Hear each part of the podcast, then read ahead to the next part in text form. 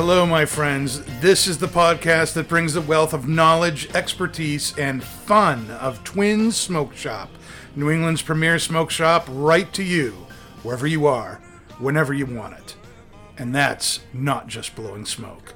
You can find us at our website, notjustblowingsmoke.com, and be sure to follow us on Facebook, Twitter, and Instagram at Not Just Blowing Smoke. Cool breeze in my hair, bittersweet smoke flying through the air. It's the way I feel, smoking on a fine cigar. All right, everybody. Hey there, and welcome to Not Just Blowing Smoke, coming at you live from Twin Smoke Shop studio headquarters in Londonderry, New Hampshire. Be sure to subscribe to us right here on Facebook or YouTube if you're watching the stream live. If you're listening after the fact on Podbean, iHeartRadio, Pandora, Spotify, iTunes, Google, or wherever else you got this podcast from, make sure you hit that subscribe button so that you don't ever miss a thing.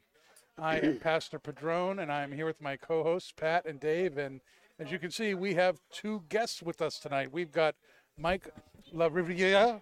La Riviere. From Rocky Patel with us, and we have Kaz Walters from some company that no one's ever heard of.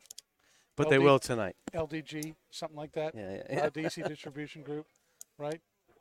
I'm nobody. But it's a pleasure to be here. Join the club. It's a pleasure to be here. I feel privileged. I'm just lucky to be here. This is probably the lowest anticipated podcast they've ever done with us on it. Right? And yet, it's going to be such an awesome show. Awesome. We're doing, last week we did a kind of a fourth quarter review and talked about things that had come out in the fourth quarter of the year. And what we're smoking tonight are two other items that have come out in the fourth quarter. We're going to start with the Rocky Patel DBS. We're smoking the 60 tonight. Yeah, why? I love it. Because Pat said, smoke the 60. You won't be disappointed. So this is my first time smoking the 60, so I'm looking forward to it. Later on in the show, we're going to be doing GLP's Bankside, pipe tobacco. Kaz, La DC Distribution Group does. We just had a big show with Savinelli, Pipes, Peterson, GLP's, Cornell and Diehl, Gawith Hogarth, Samuel Gawith. Now Samuel Gawith. So all sorts of pipe stuff. Kaz is my guy for that. He's their national account manager. Is that what they call you now? I mean, that's my title, but they call me a lot of things. But that's my title. Okay. So we're going to start with this. Mike, do you want to tell us a little bit about what's in the cigar? Or do you need me to do it for you? I think I was hungover and passed out during that sales meeting, but I think I can cover it now. Let's see. Do you remember what DBS stands for? Of course I do. Double Broadleaf Selection. Very good. This is one of our two brand new releases that actually just landed about 10 days ago. Yep. And hit the East Coast December 1st.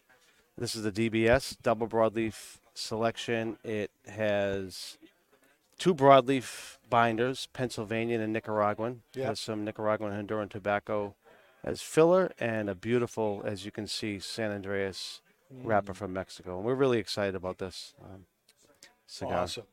And Pat, can you speak a little bit about the pairing that we're doing with this? I actually know nothing about it. Well, way to be prepared, Pat. It's the latest single barrel select from Old Forester, which came into the shop. Kurt over here, have him talk. It's your special barrel pick, right? Mm-hmm. I mean, it's got to be amazing. It's I can't wait to try it. Several times a year, it seems, we're able to get a barrel pick from there, and in this particular case, with Old Forester, you try a bunch of different samples of barrels that they're willing to sell. And you get to pick and then that barrel gets sent to you. It gets bottled, and all those bottles comes exclusively to you. So I'm not going to wait. I'm going to try it. Yeah, go right ahead and try it. Tell me what you think. It's an audio podcast too, so feel free to talk. Yep. Oh. Wow. Nice and smooth. Yeah. Mm. I mean, I actually do like hot bourbons, but know how to enjoy some smooth bourbons like this. Wow. Yeah. Nice and smooth. Nice little caramel hint to it. Very nice. Nice flavor. Actually going to pair really well with this. I thought it would. Yeah. It's gonna. We're gonna have it as well with the pipe tobacco. It's gonna. It's gonna go very well with both. Pat, you want to tell us a little bit about what you're picking up off the cigar? Yeah. So I mean, I've smoked all three iterations of the DBS now, and it's kind of funny because everyone knows me not to really be a 60 gauge cigar guy. And you said we have to smoke 60, so I can't wait to hear this. Yeah. So. My experience with the DBS, and I mean, I mentioned it kind of last week. I didn't really give a review of what I thought about it because it was just fresh off, you know, shipment, and you really, it's not ready to smoke yet. Just like a lot of the cigars are, when we get them in, you need to sit for a little bit. So I've been smoking the Robusto and Toro, and it's really good. But one of the things about the DBS that out of those sizes, I was kind of hoping for was kind of that fuller body, kind of like spice and that kind of pizzazz to it. Which for my personal, like, subjective palate, that's what I like. But I think a lot of consumers are going to really enjoy it because it's a really rich, kind of dark cigar. And it's not that powerhouse, right? Like, it's kind of like almost like a white label person that can appreciate kind of like those nice kind of like, you know, smooth and like refined characteristics, can smoke the DBS and get that in more of a rich, you know, Maduro cigar. But then I smoked the 60 gauge this morning before the show because we were going to do the Toro tonight. And it had that fuller body, you know, that like Nicaraguan spice, and it just brought like a lot more life to the blend. And, you know, for me, when I smoke the cigar, the main difference with the 60 than the Toro is I'm getting that cedar, you know, like Rocky's very known for aging his cigars and the quality control. Like you're getting that aging room cedar note out of it. You're getting that nice, really like refined kind of like red Cajun spice out of it. That nice cocoa-y kind of syrupy sweetness. And it just has like a really nice overall creamy texture. So I mean, for me, like the 60 gauge, it just brought the blend out completely. I love that it's like, you know, you're smoking something that really it has a whole lot of flavor and rich flavor, but it, like you say, it's like not punching you in the face. Right. It's just because of the aging and you know the things that Rocky does. Tell us a little bit about the things that Rocky does for this cigar. I mean, well, those are trade secrets, Dan. Well, you can talk about the age of some of the tobaccos. Well, yeah, I mean, this is you know kind of like the White Label. This is not a, you know, cheap cigar. These are all $20 offerings depending on the size. So what makes some of the best tobaccos that we have our hands on. You know, the fermentation process, the aging. Aging. You know, you're going to mess with my Boston accent. New Hampshire's not that much different than Boston. But, yeah, I mean. You got the age in it. The aging. I miss my soundboard. You know, I think, again, aside from the ingredients, if you will, that go into that, the quality control, like you mentioned, Pat, in our factories, and Rocky's just, he's on top of it.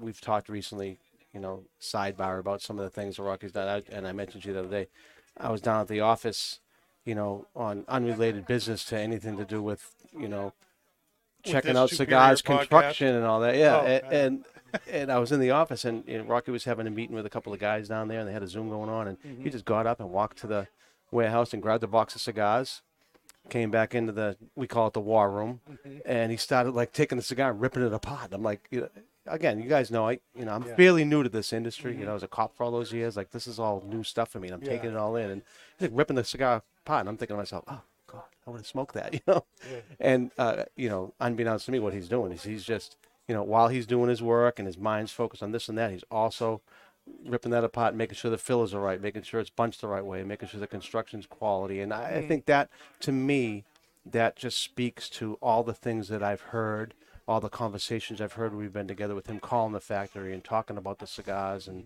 I mean, quality control is huge. And, you know, when you have 100% of your cigars that get draw tested, you know, everything can be great. You can have all the best ingredients and it's a great blend. But if you're smoking and it's tunneling or it's just not smoking right and it's falling apart and it doesn't look nice, it's just got big veins and the color's off, it's not part of the experience that we love when you know, we're passionate about this, you know, industry and the cigars and what it brings for each individual that smokes them and the setting that they're in. you know, I think that that's something that doesn't happen by accident. We have 100% of our cigars, like I say, get draw tested. Every pair has a draw test machine. Quick process goes up. If too tight, too loose, boom, it goes, you know, it doesn't go into the box. Okay. So I think, again. But that's every cigar. Yeah. What puts this at the top of Rocky's brands? Well, I think. Because it is. Yeah. You know what I mean? It's meant to be there. This is meant to be like, along with the White Label. This is kind of like the darker, fuller bodied version of a White Label quality. I can snipe this question too if you want.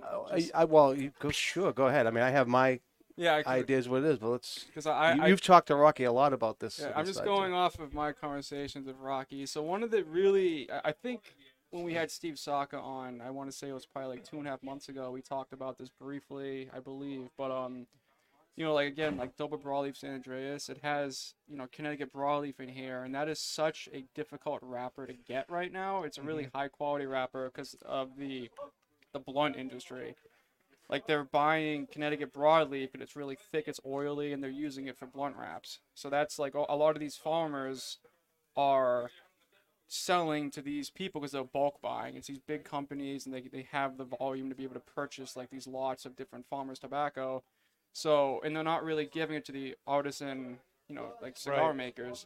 So, in itself, getting a good quality broadleaf wrapper is very difficult to do. Mm-hmm. And, you know, Mike can correct me if I'm wrong here, but I don't know if Rocky has a Connecticut broadleaf cigar. I think this is the first. Well, this has Pennsylvania broadleaf. It's Pennsylvania broadleaf and Nicaraguan broadleaf. Yeah, so and I know the conversation, we were talking about a whole lot when we were all together the other day, and Connecticut came up in a different part of the conversation, which kind of gelled into ours. But to be clear on this cigar, this has a Pennsylvania broadleaf and a Nicaraguan broadleaf binder, which broadleaf, I think the conversation was really around how hard broadleaf is to get, as you were saying. Yeah.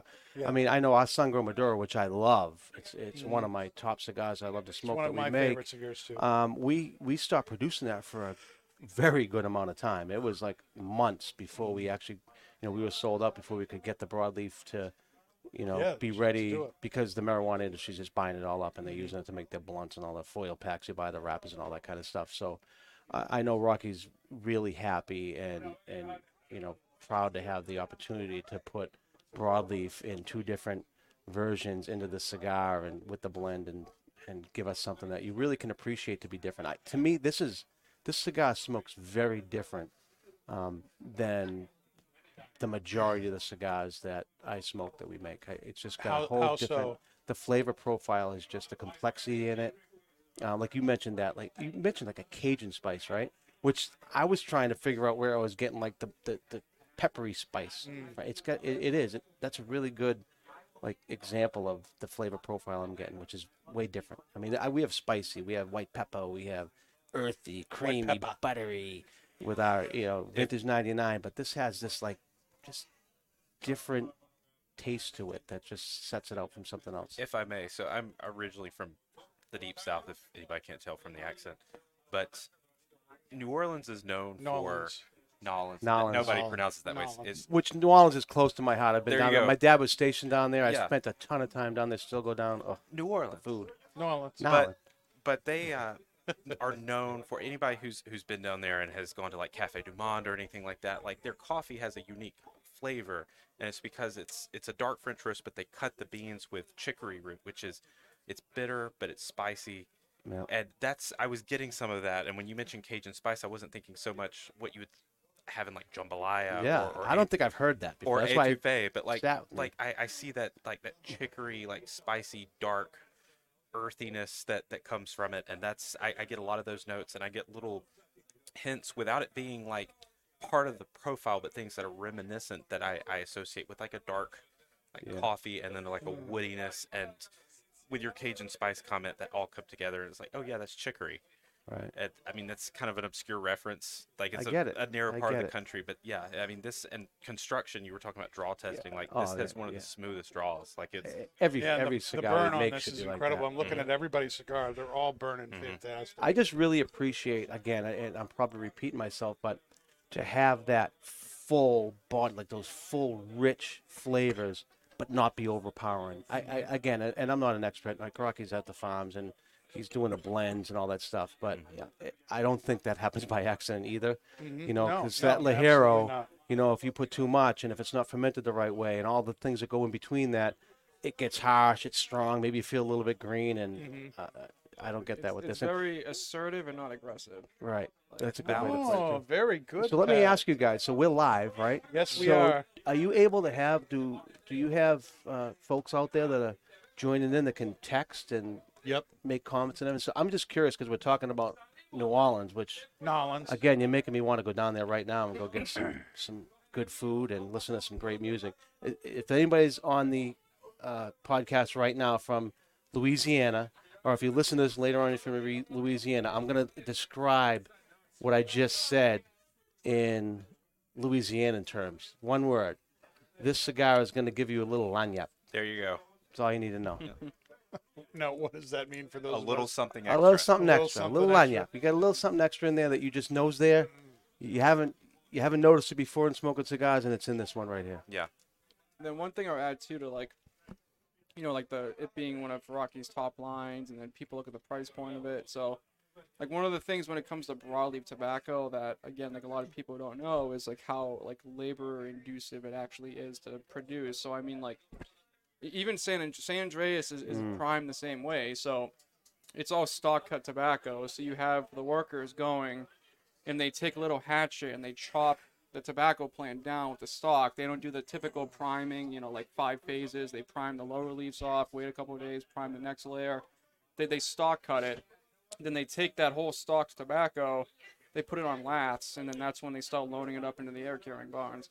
So, that extra layer of having those stalks on there, and then after it's done fermenting, now you start doing the priming. So it adds that extra step of taking the hatchet and actually stalk hunting it, and then having that stalk on the tobacco when it's fermenting gives it those extra nutrients and that kind of thick. They call it, grasa? It's that really grasa. It's that wetness to it, that stickiness to it when it's done. That's when you know it's done air carrying. So the fact that this cigar has 3 different broadleafs in it, it's for one, it's an expensive tobacco, whether it's from San Andreas or Pennsylvania or Nicaragua. But it's very, very labor-inducive. And it's also a really, in my opinion, a tough tobacco to blend because it's very dense. So, when it comes to having, burning qualities like this, you really have to be specific where you're putting the Lajeros in there. Yeah. What binder, what priming of the binder you're using, and just so it can bust properly. So it's really impressive that he has all those really kind of potent tobaccos in here, and it burns phenomenally. Mm-hmm. Mm-hmm. All right, so what I'm getting from everybody is that they really, you're thinking this is good. Mm-hmm. Everybody's really happy with this cigar, right? Yes. Yeah. Now, the next question would be, what do you think about the pairing with the Old Forester? I think it's great. I'm getting these, woody, semi-sweet notes from the cigar, and you mentioned picking caramel notes up from the Old Forester, and I get that too, but when I take a puff and then take a sip and then take another puff, those caramel notes to me turn almost molassesy. I love it. They get a little bit darker and a little bit richer, and it's almost sticky in a way in the taste. Yeah, but in a good way. In a good way. Yeah, and it lingers on the palate. And I also think that it's amazing that this is so full and rich in flavor, and it's got a good creamy smoke and a good body, but it's not overbearing. It's not too much. This is one of those cigars, flavor-wise, I would expect to, one and done. Now I need to go eat dinner or something. Right. But it's not impacting me that way. It's a perfect balance between something you can enjoy without. Yeah, it's a great example of a cigar being full-bodied but not full strength. Yeah. Mm-hmm. Right? Yep. Well, definitely a full-bodied cigar. There's lots of, the flavor's very rich. Yeah. But it's not a cigar that's so strong with vitamin N that it's knocking you over. Yeah, I see my future. I see enjoying a really nice Super Tuscan with this, and just bringing out some different pairing qualities, and even a really nice dark roast, a nice rich coffee. This would go great with coffee. Yeah, I was thinking it. Anything broadleaf, nice, anything San Andreas goes with coffee. When you put San Andreas and broadleaf together, you got the coffee thing going. And to me, the Old Forester here is bringing out a lot of those coffee notes, some of those cocoa notes, from, especially from the San Andreas wrapper. Definitely making the cigar the sweetness forward a little bit, and so I'm really enjoying the pairing. And Kurt went down and actually did this testing and the blending of the bourbon, like which barrel to pick and all that stuff. Like I'll tell you, I mean, we know he has a good palate for tobacco, but man, like his tequilas he's picked, the several bourbons that I've had that have been your barrel picks, like got some good stuff going on, man. Kurt has an incredible palate. And it's a very picky palate too, which is good. It's good for us. Which is good for us when you're, when you're like Pat and you're a tobacconist, it kind of gets annoying. But when you're like Kurt and you own a business, it's really good. Yeah. Well, when I get back, I'm gonna have to ship you guys a can of Cafe Du Monde's chicory coffee to smoke with us because that would be. Oh, please don't. You mentioned coffee, and it's like this is really good. God, I've spent many early morning, if you will, late nights at Cafe Du Monde having a beignet and a... Yeah, I mean, they're 24 hours, so it's any time. But you know what you've had their coffee. You know what I'm talking about, right? Yeah. I know exactly what you're talking about. Yeah. Pat, what do you think about the pairing? All joking aside, you do have a great palate. What do you... I think it's really good. I mean, like, the Old Forester has enough heat to kind of give you that sensation that's there, but it doesn't go down kind of like the throat to the chest. It's really just like kind of a heat on your palate. Yeah. And then there is kind of a very subtle kind of rugged earth to it, but it gets quickly kind of swept away from like that caramel sweetness we're talking about. And then with the cigar, what I've noticed is it's on the retrohale, it's bringing out more of what I would presume is like that Nicaraguan broadleaf, like that kind of like more spice. It kind of goes from that cake to more of a black pepper. And then sitting on the palate for the finish, I have like a really kind of creamy kind of earth because of the earth notes from the bourbon. So I would say it's the Honduran tobacco fillers coming out for the palate, but it's definitely a complementary pairing. It's enhancing like the individual tobaccos and the cigars. So I would say this is probably the ideal pairing to have if you want a bourbon, if you're trying the DBS. Thanks. And remind me, Dan, what's it's Old Forester, it's a single barrel, but what are the details about this particular whiskey? I don't have, it literally just dropped, so I don't have the details either. It's really I know good. That it's a single barrel, and I know that buy it. You know, it's just it's good. Typically the single barrels, have a little bit more oomph to them, and I think this has a little bit more of that caramel flavor than regular store-bought Old Forester does, so I think in that kind of sweetness aspect, it's got richer flavors in that tendency. Yeah, I'd be interested to find out from Kurt what barrels it was aged in, if there's anything different about the barrels they aged this in, because there's some notes in there that are just nice. And I just thought about it, not at all to sound pretentious, I am, but. And it's instead of caramel, like it's almost specifically like a creme brulee, like you get that burnt sugar on top, and there's that. Scratch the caramel and put the creme brulee, which is one of my favorite desserts ever, by the way. Yeah. I think just like I get it.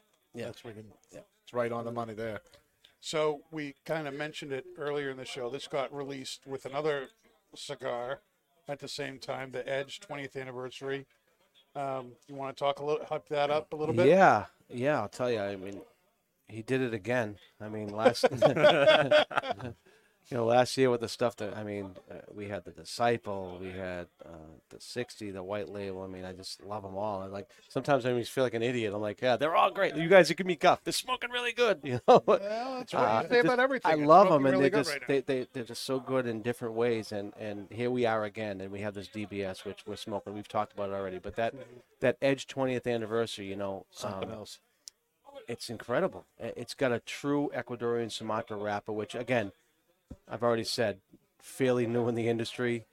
Been around Rocky for a long time and all the other guys learning it like a sponge, but I didn't know that Ecuadorian Sumatra was something that was pretty much off the market for a long time because of black shank and blue mold. And, I listened to what Rocky says about it and, regurgitate it.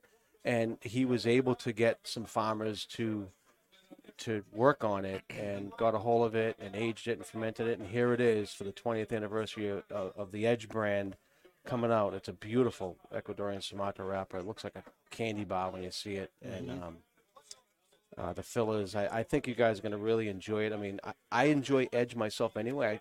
I was smoking Edge back in the day when I started smoking, you know, when I was introduced to this industry. Same here. And you get spoiled in your own way thinking that, oh, God, we got this and we got that, and you're smoking all that, and you forget about Edge. And, man, every time I go back to smoke, I love the Habano, the Edge Habano, the Edge Corojo, the original, you know. I mean, you go back to those and, like, wow. So, I wasn't sure. I knew about it. I knew it was coming. I knew we were working on the blends, did some of the test blends with Rocky, a couple of opportunities I had with the guys down in the office, but just wasn't really sure what the end result was going to be. And, right. And man, what a home run! It's not. You'll know when you smoke it. It respects the brand where it came from, but it also brings forward where we've come to since then, as a company, as an industry. The tobaccos that we have our hands on now that maybe we didn't before. And I mean, we smoked it, Pat, together, and I'll tell you, I mean that night we were I kept going back to it. Yeah. Just, I think I smoked four of them then. Yeah. So I mean we're again, just on behalf of Rocky and Nish and Nimish and all the guys in the office, I mean, we're really excited to be able to do the things that we do and produce these blends and give the consumers the opportunity to see the end result of a lot of work that goes on. I mean, we're already right now, like, trying to work on things for the next great product that we come out with and the next great blend. And, you know, it's always exciting. Rocky comes in. PCA without three more things. No, you know, I don't know. I mean, I don't know. Again, being new, I mean, I'm with you guys. I hear it, you know, but we'll see. I mean, this year was a little bit different, and you know, I know when you get the opportunity to get together with the guys, and next thing you know, the bag comes out and it's got the white bands on it with just this little weird code. And you don't know what it is. It might have a number 1, number 2, to number 8, or whatever. And next thing you know, you're smoking it. And what do you think? Which one do you like out of those? And I love that part. I mean, of the process. I wish I had the opportunity to do it on a more regular basis, to really be a part of, like, all right, we just smoked these 6. I like that one because of this, that one because of that, and everywhere in between. And the other thing too, Pat, with our conversation, I think is really important for folks to hear is, like, you asked Rocky a question that I don't know if I've ever heard anybody ask him that. Like, do you blend a cigar for you, for your profile, your palate, or you blend a cigar, you know, for what you think's gonna sell? And sitting next to Rocky when you asked him that question, it was said, I mean, yes. before Pat was even finished, it's like, wow, I would never. He's never gonna blend a cigar because he thinks that's what people want, they're going to sell. He's going to blend something he thinks is really badass, and hopefully everybody agrees with him and they can get what they want out of it. He trusts his taste. Yeah. Like, yeah. Like, I think this is good. Of course everybody's going to think this is good. It's that sort of thing. Yeah. All right. So, Mike, it's been a while since we've had you on the show. Mm-hmm. What the heck have you been up to?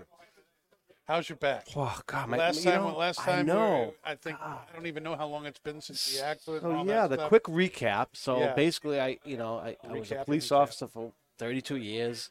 Been friends with Rocky for a long time. God, probably half or more of that career. And the last few years of my career, you know, the word was out that I was looking to retire and end it. And Rocky's like, "You're going to be my guy. You know, come on." And I'm like, "I'm not doing that. Like, I'm not a salesman, dude. I'm a cop. You know, I'm going to go work for the DOD." Rest is history. But anyway, hey, Rick.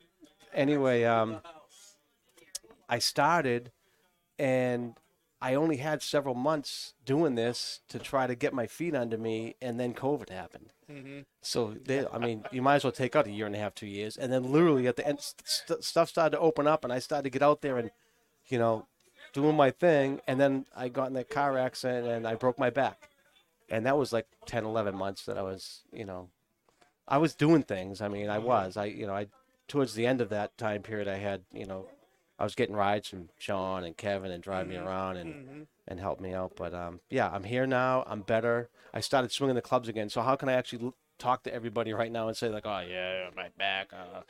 I'm swinging the clubs. So I'm sore. I'm stiff. I think I'm always going to be sore and stiff. I still have trouble putting my socks and shoes on. The kids make money to help me out once in a while when I'm really stiff. But I'm not complaining. I'm not complaining. Little sock sticks. I need to do more. I need to probably do a little more stretching, a little more on my end. But I appreciate you asking, and I'm really looking forward to next year. To really, I feel like for me, based on everything. And I've had some stuff, personal stuff, you know, we talked about. I got a couple of family members that have been sick. I've been dealing with that. A lot of us have had that. But I think 2023 is going to, I'm going to count that as like my first year of starting off January 1st fresh. And it's going to be a complete smooth sailing through the end of the year and none of these crazy happenings. Let's hope. But I love it. I mean, I love it. I'm so happy that the decision was made to take the leap and do this. Because honestly, this was way out of my wheelhouse. When I decided to say yes and do this, it was way out of my wheelhouse. And I had a lot of anxiety. I didn't think that I was up for it. They all thought I was. Rocky and Nish and all, and Dave Bullock and Max and all those guys. Like, oh, you got this. I'm like, selling. Like, I don't know. That's just not my thing, But I love people. I talk, obviously. You guys are probably right now saying, just shut the hell up. I love to talk. And I'm very passionate about what we do here and sharing it with people. And you can't go anywhere in the country, quite frankly, anywhere in the world, and get dropped into a place like this. And next thing you know, you're amongst friends. And you talk about things that you're probably not even talking about with your homeschool friends, Yeah. And one last thing, just to... You guys got me going sentimental a little bit, but this. I've been thinking about this podcast all day because we're doing the pipes and doing the cigars, and I remember my dad and my granddad aren't with us anymore, and I remember growing up and my dad and my granddad having their whiskey and water and smoking cigars at the kitchen table, which is, I have pictures. I cherish pictures, just a couple I have that I recovered, and then my grandfather on Friday nights would sit in his chair and watch Friday Night Fights and smoke a pipe. And I could just remember the smells just being beautiful. And all you remember it. It's like being taken back in time, the black and white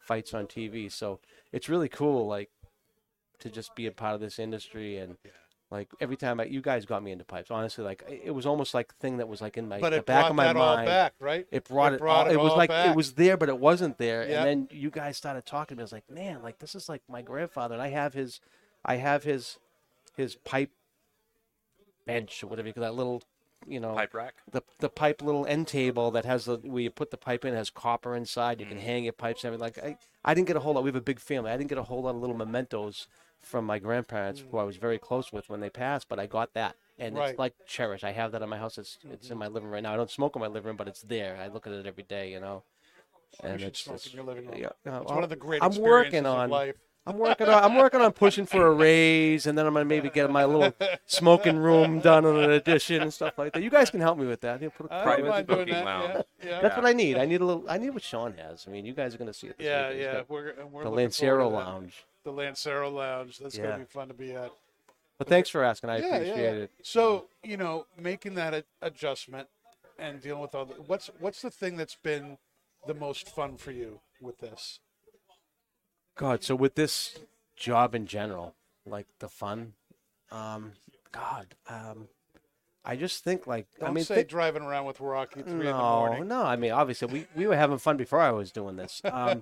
Obviously it's so easy to get up in the morning and share something that you really believe in and you're friends with the people that are putting all this stuff together. So that's a box checked, but I just love doing this. I can't believe that. My job is to really travel throughout the territory, which is all of New England. I do upstate New York. I go all the way to Buffalo. I don't get into the city. Right. But, and just hang out with people like this, men and women, it doesn't matter. We just hang out. I love talking about the company. I love talking about what I've learned about the industry, which I'm still learning, obviously, and this is work. Work is actually coming and hanging out, smoking a cigar, enjoying something you love, you're passionate about. And I love talking about, let's not forget about how we get to do this. What I love to talk about, I've learned a lot with talking about with Rocky and Nish and Hamlet, which we've been around a lot too, about the sets of hands that go to putting this cigar together. And I love talking about the factories and the workers and all that goes into, we go to a shop and we take a cigar out of a box and we take it out of the cellophane and we smoke it, or we buy that box and we open it up. And we get to see the finished product of all those people that got together. I mean, obviously, Rocky and everybody has a big piece of it, but there's people that have to take what they've put together and make it happen, right? the seedlings and the plants, and like you talked about, the prime-ins and the bunching and the rolling and draw testing and packaging and making sure they all look the same before you shut the box. I mean, I think that's so cool about this industry, you know, because we're sharing that whole experience right now. That you know. Let me ask you something else, and if you didn't take a second to think about this, I'll ask Pat to talk for a minute to give you some time. All right. How do you think this transition from, you know, law enforcement to, you know, cigar salesman and all, everything that you've had to learn along the way, how do you think that's helped you grow as a person?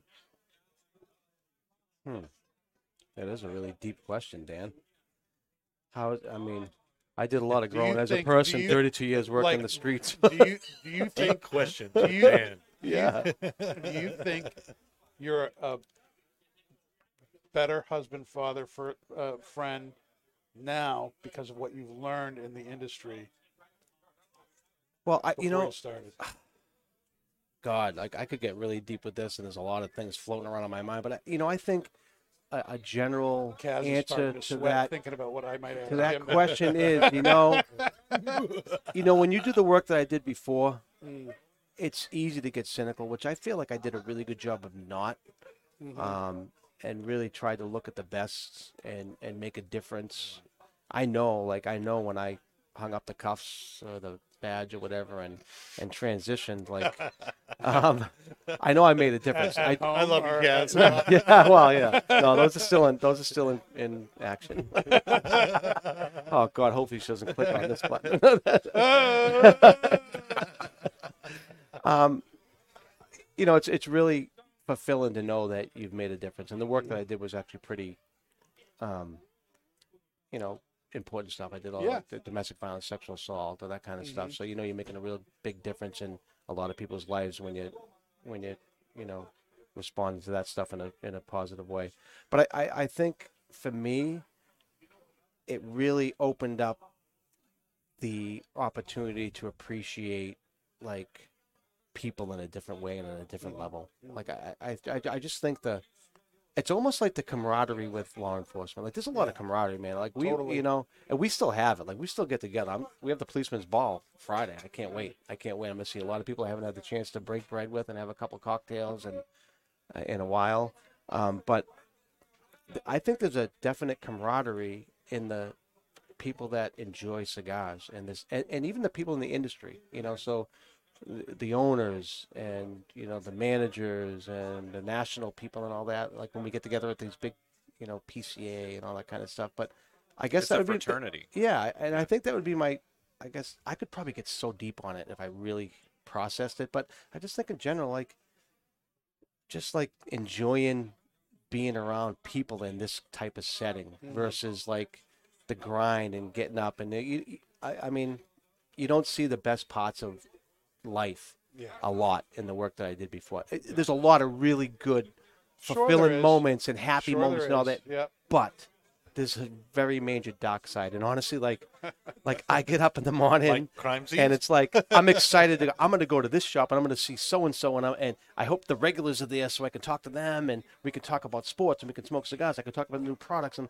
I'm worrying about Corojo, Maduro, Torpedo, Churchill versus knives, guns, fentanyl, you know, all the crazy stuff that happened before. So it's been an awesome transition. I wouldn't change it for it's almost like I almost feel like I was doing it longer. I almost feel like somehow 10 years ago Rocky just said, get out of there, you come with me right now and we're going to figure this out, you know. It took him a while to get you out, but he did.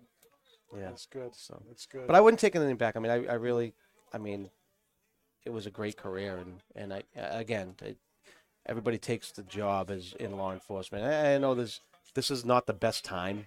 I mean, we're going through a lot of stuff in this country, world anyway. Yeah. But, you know, everybody that puts the badge on and takes that oath is there to help people and make a difference in their community. And, you know, and it's very fulfilling if you do the things that you promise to do when you do that, you know. Yep. And I did. Yep. And so many others do. I mean, obviously, you could pick up things here that just didn't go well and people probably didn't deserve to be doing the job, but And I love that about our company, because our company, I wouldn't be here. Our company is very pro law enforcement, fire, military, nurses, doctors, teachers. Like, we're very first responder, that type of, you know, we make special signs. We have lighters. I mean, Rocky, I mean, honestly, that's how I'm here. Mm-hmm. Like, we would go to this festival with a group of guys from the police department, and we would hang out at his booth, and we just developed a friendship because they're so welcoming to law enforcement and treating us really good. Next thing you know, you get to know somebody at a different level that you wouldn't be able to otherwise. Sure. And then you develop a friendship, and we go around and we do a lot. I mean, I've seen Rocky we've been at festivals and different things, and law enforcement guys come, and it's just he lights up. You know, firefighters show up, he lights up. Any military guy, so it's kind of cool to, you know, and for all I know, every company's like that. I have no idea. I know our company, you know. I'm too busy figuring out this. They're not all like that. Rocky is a special guy that way. And, you know, we have a homegrown heroes line, you know, with the signs and the different, you know, we have the Thin Blue Line lighter. And so it's really cool to be able to talk to, like, I do like dinners and I do events, and there's always police, fire, military that come up and you talk. Yeah. And it's like, I make that connection with them too. Right. And I'm able to actually truly say, my boss, our company supports you 1,000,000%. Like, we get it. We support you. Anything we can do for you. So, I don't know. It's kind of a little added thing. It's a good little added thing. Yeah. That's a good little added thing. I'm glad you added it. That's good. Yeah. We're just about at the end of the first half of the show. Okay. So I want to get everybody's final thoughts on the DBS 60 here. Dave, you want to? Give us your thoughts on the cigar. Yeah, one of my favorite things about it that I get from it is like this orange chocolate, you know, and I feel like it's really, it kind of like got morphed more over to like a caramel or even to like a molasses because of the pairing. Yep, but I agree with that. The 660 is definitely like one of the best versions of this cigar. The camera. Hey, DBS. Pat, what are your final thoughts? We know what mics are. It's smoking good. Mm. So what... I love it. Yeah, I mean, I'll kind of echo what I said in the beginning. I mean, for whatever reason, the 60 gauge just is the best one. I mean, you guys can give your opinion about it, but like, if you want to really, in my opinion, like, experience the DBS, like, you have to try the 60 gauge. And that's something I probably haven't said on the show once. No, the 60. That's very un-Pat to say. Mm-hmm. So for Pat to say it, take it seriously. Yeah, I was surprised when you told me we were doing the 60 gauge. I'm a Corona, Lonsdale type of guy. As is Pat and myself. And, like, you showed me the gauge. I'm like, okay, well, this is interesting. This is a first, and yeah, this is really good. Yeah, and you might think it's gonna be like, oh, that's big. It's gonna blow me up. I'm gonna get sick. No, no, this is gonna be right in the. Yeah, I mean, we talked about it too, like with that, like bigger Vitola, you know, like DBS. You have both those broadleaf binders. Like, you have more of that tobacco in the cigar, so that could credit to why you kind of get more out of it. Right. Mm-hmm. You know, like, again, that's probably a question for Rocky. Yeah. You know, if he was here, like, why the 60 might have, you know, this kind of oomph to it that the Toro and Robusto don't. But yeah, like, this, it's insane. Like, yeah, it's got that double broadleaf binder, and, like, you know, maybe some other 60s, because the blend is the blend, and when you're making the blend in a bigger gauge, you know, again, I'm no expert. I try to learn, and I am like a sponge. Mm-hmm. So, like, maybe the blend has like a lot of Viso, a little bit of Seiko, and a little bit of La Hero, just to bring it up a little bit. And next thing you're gonna make a 6x60. Well, if you're gonna make that bigger, you're gonna put more Seiko, more Viso, and just a little bit more La Hero. So maybe some blends might not even be stronger than what this is, but because this has a double broadleaf binder. And it has the Nicaraguan and the Pennsylvania, and then it has the Nicaraguan in the filler as well. It's not really going to drop dramatically, right? I mean, yeah, again, you probably know more than me, Pat. You've been through, I mean, a lot of the time. The only class I took was with Rocky and Nish, you know, teaching me all the stuff along the way. I mean, a lot of the time when you have, like, you know, like a Corona, like I usually smoke, like, those are usually the stronger cigars. Yeah, I mean, like, I agree. Just usually, you know, a month ago on the show, we did Aladino, the Crow Reserve #4. Like, that's the fullest bodied, strongest variant of that whole line. And it's also, you know, the smallest version of it. And, you know, that's why when I smoked this morning, I was like, for whatever reason, I just thought the 60 might bring something else out, and it did. And it was actually surprisingly more fuller bodied than the other variants of it. You know, not that the other ones are bad at all. You know, no, like, not at all. Like, I'm usually a Toro smoker, and the Toro's phenomenal. Like, don't get me wrong at all, but it just, for my palate, the 60 gauge just gives it that extra polish to it that I look for personally. And I have to, because you guys mentioned the smaller ring gauges and everything. So, I mean, I love Lanceros. And you mentioned you love that Sun Grown Maduro. Yeah. I love it, too. We don't make a lot of Lanceros. We make that Sun Grown Maduro and a Lancero. It'll blow you away. It's awesome. I love it. I special out of those for myself to smoke. It was like a little note, like, can I get some Sun Grown Maduro Lancero for me? Because they're just so good. I was going to say, question. Rocky, doesn't he blend into Corona when he's sampling blends, or is that... You know what? I wouldn't be the best person to ask. I know he has. I've seen them, but you know, I've also tasted some, you know, the final 5-6 blends that have been at Robusto too. So I don't really know. That's really a question for him. You know, I'm not around that enough to really say. But we've heard. I think we've talked about it a little bit. We've heard him talk about it. Yeah. I know he puts a whole lot of work into. I mean, down to the wire. Where it's like, no, we need to figure this out. And it's like trying and switching and add one more leaf of this and a little bit more of that and everything. I mean, he's like ultra hands-on, which is probably, again, I don't know other companies. It's probably like that with everybody, but I just know he's ultra hands-on. That's good. That's good. What are your thoughts, Kaz? Final thoughts on this? Frankly, I think it's a damn good cigar. I mean, it's really smooth. It's got a good, bold, rich flavor, but it's something that's really... easy going. I mean, full bodied, full flavor, but the strength is what I would expect in something that's more along the lines of. So looking at this and with the flavor, I expect something that would be just like full strength. Right. And this, I put more medium. Yeah. Full. Like this is like a medium plus. Yeah. Yeah. Not quite medium full, but just yeah. Medium strength and a quarter. Or strength wise. Now flavor, it's really good in a pleasing way. It's full and rich, but not overbearing. Right. This is something that I think would pair just as well with this bourbon or a coffee or anything that you're feeling like. I could even see myself smoking this just as easily in the morning as in the evening. Yeah. And that's not something you find a lot of with more full-bodied, full-flavored cigars. You want to hear a funny story real quick?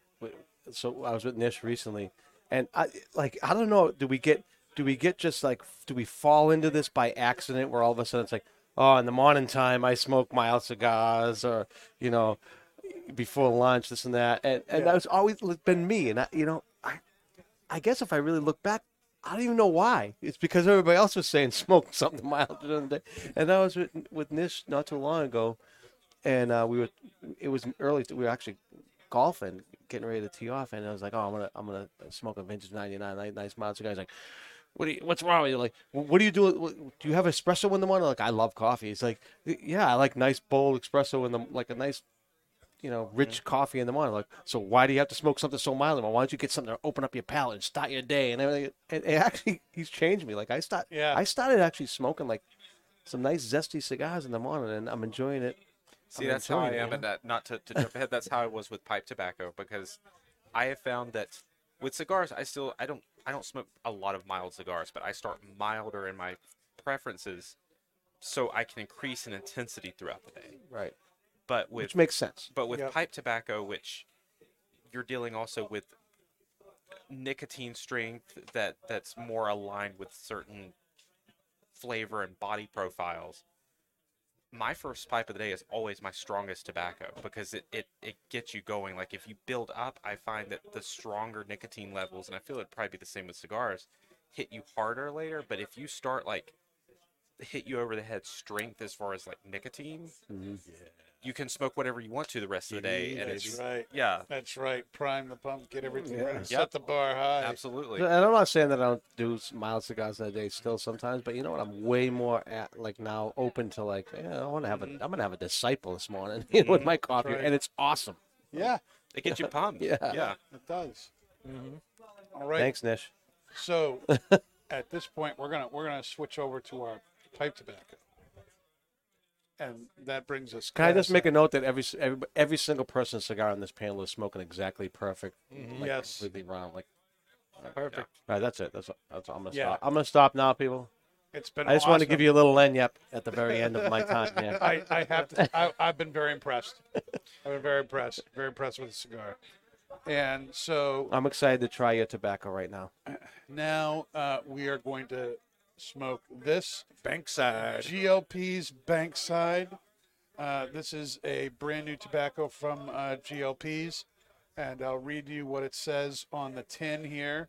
From a bold traditional canvas of red and bright Virginias and genuine St. James Perique emerge subtle contrasting strokes of dark-fired Kentucky and Latakia tobaccos, originating exotic smoky undertones that support and enrich its notes of sweet cream and citrusy tang in this modernist reinterpretation of the archetypal Virginia Perique flake. And listen, I didn't go to Harvard. I can't even figure out this lighter. Other way. The other way. You're getting there. You're getting there. Go to Harvard. What the? Can I use a torch on this thing? Come on. All right, give me that number 6 one. I have mine I bought here, by the way. I have my pipe lighter over there. It was far away. All right. This must be a really fancy one. You want to give us a little bit of schooling on this here tobacco there, Kazzy? So this is a very anticipated release. GLP's or Greg, as he goes by. He'll, if you ever meet him in person, he'll tell you if I'm Greg. Thank you. He's been renowned for his blends for years. He started out at Drucker and Sons, a tobacconist in Berkeley, which was founded by, it's generational, started over in London. Right. And he branched out on his own as a side job. I think he was he had hand surgeries. He was in programming and stuff, and so he had to take some time off, and he started blending using the knowledge he had learned at this tobacconist. And ever since then, like, his stuff just took off, and it's been about a year since we've had a new release from him, maybe a little bit longer. And it has been very well received. It's a fantastic Virginia Perique, but he's added just a little something extra there with the Latakia. If you're a Virginia Perique smoker, don't let that scare you off. That's a small amount. Yeah, so I won't, at the risk of making Greg send me some angry emails later, like I'm not going to disclose specifics, but I'll tell you, like, we're in like single digit percentages here. So if you're afraid of Latakia, don't be with this blend. It's more or less just adds body and that citrusy tang he's referencing. Yeah, that's coming from red Virginia, but there's a little bit of it, like almost like orange peel or orange zest, like a bitter citrus that's added by the Latakia on top of the creaminess and the body that it brings.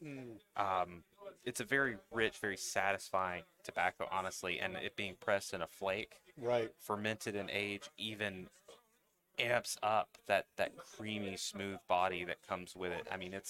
He's knocked it out of the park, and excitingly so, this is the first entry in a whole new line of his brand, the Zeitgeist series. Yeah. You want to talk a little bit about the whole pressing process that goes on with this to make the flakes? Sure. So for people who don't know. Yeah. So when you press tobacco, that'd be me. Well, you'll know more about it than I think you realize, because pressing tobacco serves a very similar function to rolling. You're taking pressure, and even to a greater extent, if you box press a tobacco, it's further pushing that forward. But when you press tobacco under pressure, we're talking tons too. Yes. And honestly, I wish I had been more prepped. I know exactly the PSI that Cornell and Diehl uses when they manufacture for this stuff. But you're pushing out oxygen. You're making all of the oils and the sugars in the leaf come to the surface. So on the superficial effect is you're getting a melding of flavor of all the different constituent tobaccos.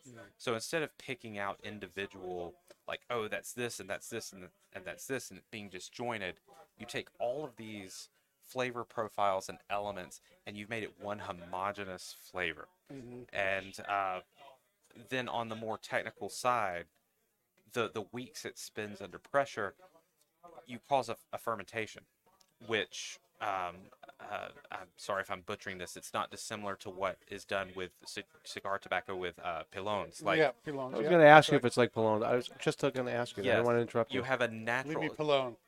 Pilones. Pantalones. Pantamimes? No, pantalones. But you get a fermentation, which brings a smoothness as far as the mouthfeel and the flavor. It takes off any rough edges that you get from the tobacco. It brings that richness. It brings a sweetness, like a natural sweetness.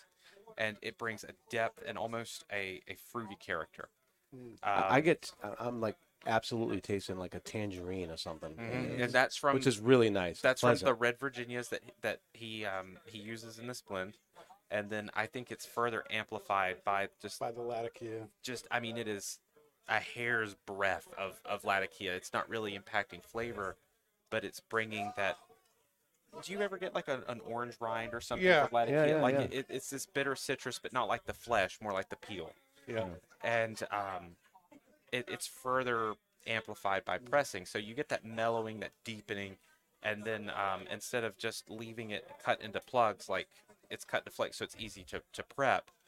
And as a flake, it burns slower and yields a richer flavor than, say, like a ribbon cut tobacco, which is what I think most people, especially those who aren't intimately familiar with pipe smoking or may have seen it but haven't actually done it, they assume pipe tobacco is all this loose cut tobacco. Mm-hmm. And it's a very old technique that originated with the English. It would take them 3 months to cross the Atlantic to the colonies and back. Yeah. So tobacco would dry out. You press it, it holds its moisture. And then they found much more added benefit to doing that with flavor and smokability. And so whether or not it was meant for traveling or not, like pressing tobacco and flakes, plugs, that became a preference for a lot of people. Pleasant. Mm-hmm. Dave, what are you picking up from this? I'm definitely getting a lot of tangerine. Definitely a nice spice. Mm-hmm. I don't know if I'd call it baking spice. It's more. I wouldn't. So do you think there's like a half-decent amount of folks that are listening to this or watching this right now that are more cigar than pipe and learn? Like, that's me, totally. Like, again, this is a whole journey for me. I'm learning. Every time I talk to you guys, when I do my calls with you guys, for me, like a couple of questions that I would have just about smoking pipes and pipe tobacco in general. This is going to sound crazy. Like, you guys are going to laugh at me. Everybody's going to be making comments. But my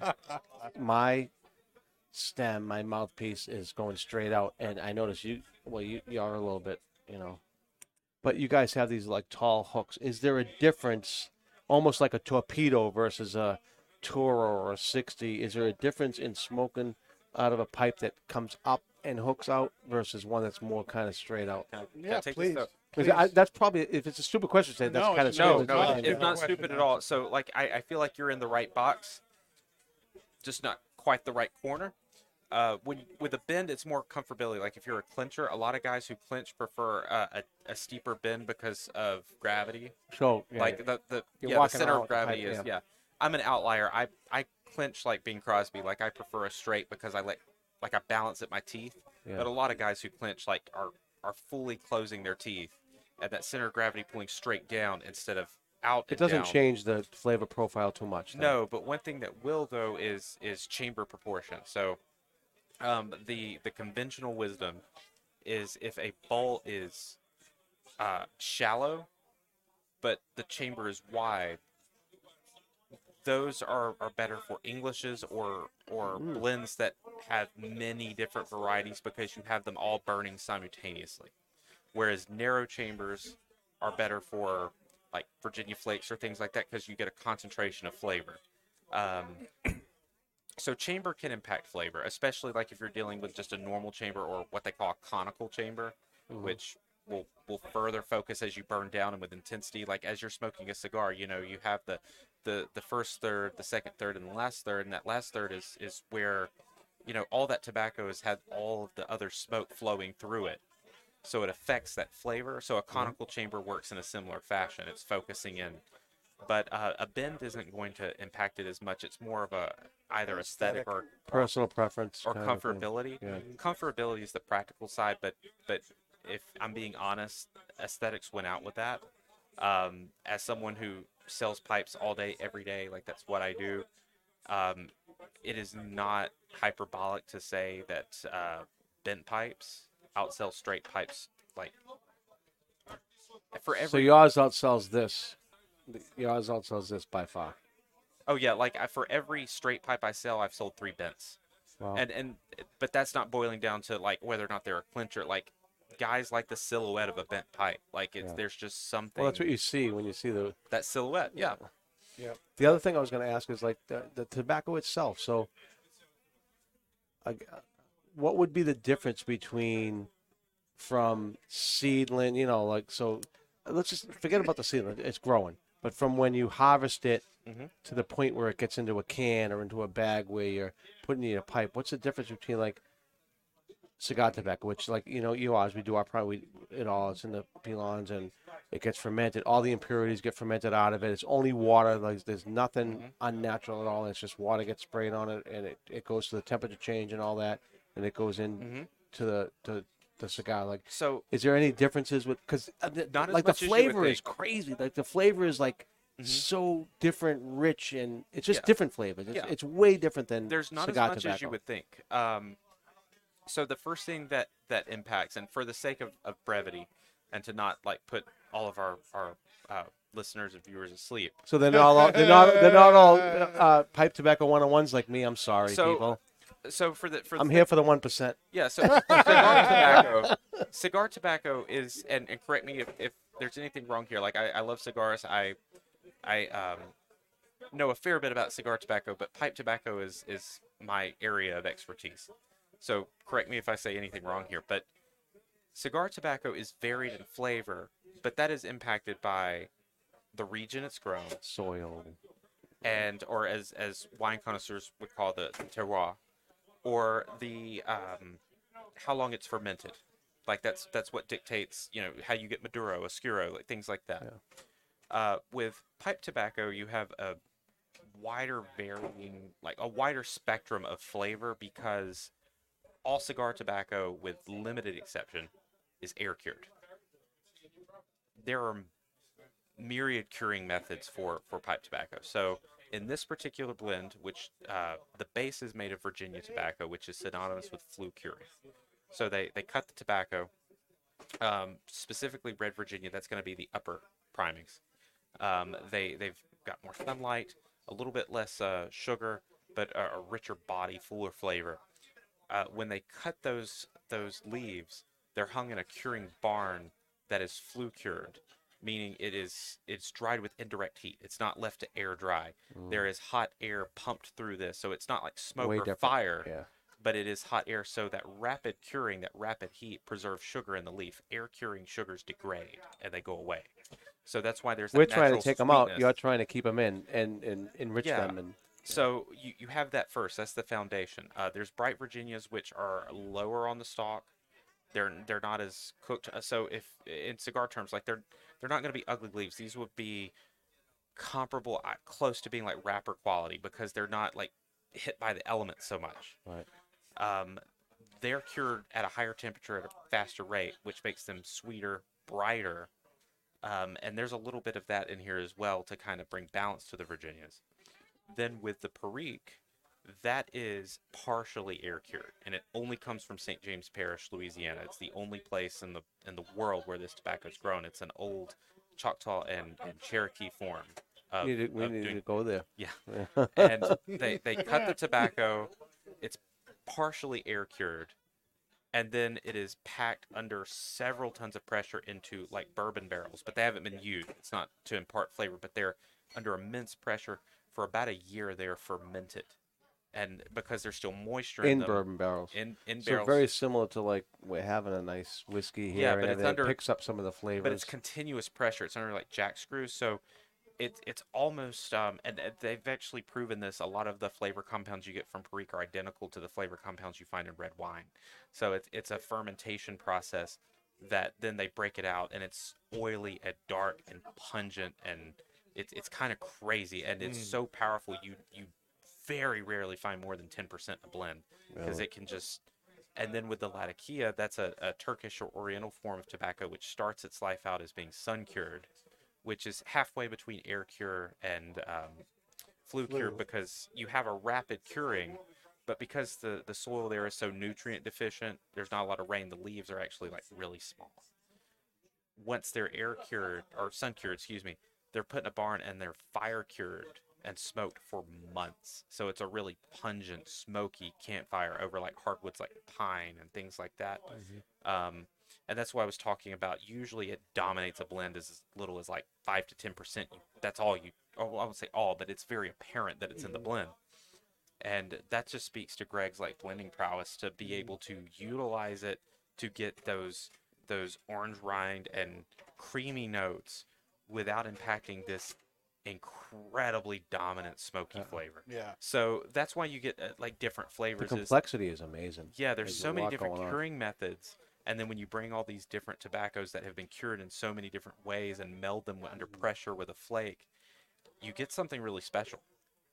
Yeah. Now let me ask you a question. It's on this tin. I've seen it, on a lot of tins coming out, where it's not just Perique. You're saying it's genuine St. James Perique. Like it's a point of saying genuine St. James Perique. What is that? What are you trying to? What does that mean? Genuine? There's a reason why you had that word. So around the late 90s, I think actually 1999, but just in case I'm wrong, late 90s, the single source in the world that had always been the source for Perique, like since the 18th century, was down to just very few barrels. Perique was about to go away completely. And it's known as the truffle of tobaccos. It's expensive. It's very expensive. It's rare. And it's unique because of the soil and how it's cured. To save it, that operation continued. But it was supplemented with tobacco grown in similar, although not identical, regions of the United States. Green River, Kentucky tobacco, things like that. Tobaccos that were very, very similar were then transferred to Louisiana, St. James Parish. For anybody who's unfamiliar, Louisiana does not have counties. They have parishes. So La Frouche. Yeah, so like for the sake of like St. James County, like this little area. And they were fermented and they went through the same treatment as the tobacco grown locally, which was no longer enough to really supply, at that time, the world supply. And once they were fermented, a blender would take tobacco from these other sources that had gone through the exact same treatment curing process, although from different locations, and blend it with genuine St. James Perique to develop a very, very similar, although not identical, flavor profile. And it was eventually given the moniker Acadian Perique. And for about 2 decades, it was not only reasonable, it was a almost guaranteed assumption that anything advertising Perique as its as a blending component contained Acadia Perique, which was a blend. In the past year or so, our head blender Jeremy Reeves at Cornell and Diehl made developed a friendship or relationship with a family farm in St. James Parish that all they do is they grow St. James Perique in St. James, Louisiana. And through that friendship, he took several trips, spent a lot of time with them, planting seeds, harvesting, curing, pressing, like going through the entire process. And because of that, I'm 99% sure, forgive me if I'm wrong, but I'm pretty much entirely sure we're the only current manufacturers of pipe tobacco in the world that use exclusive St. James in all of our blends. which is something that has not been seen in decades. Have the hurricanes that have hit, in the last 5-6 years really affected the crop and everything? It does. We deal with that. Yeah, and I'll loop right around to that. So not only do we have a single source for our Perique, and not only is it St. James, but like Jeremy goes down and he hand selects barrels, like individually, many of which he may have planted or helped ferment. So like it's a very hands-on, it's a partnership. As far as hurricanes, so that not only are you dealing with, you're fermenting a product that's not fully cured, and it's an organic product, so it hasn't fully air cured. It's still got those natural juices and liquids in the leaf when it goes into the barrel. It's a very wet, oily tobacco, which, if all it takes is one spore, that entire barrel is gone. And a barrel's 500 pounds, and you're talking about a very limited growing region.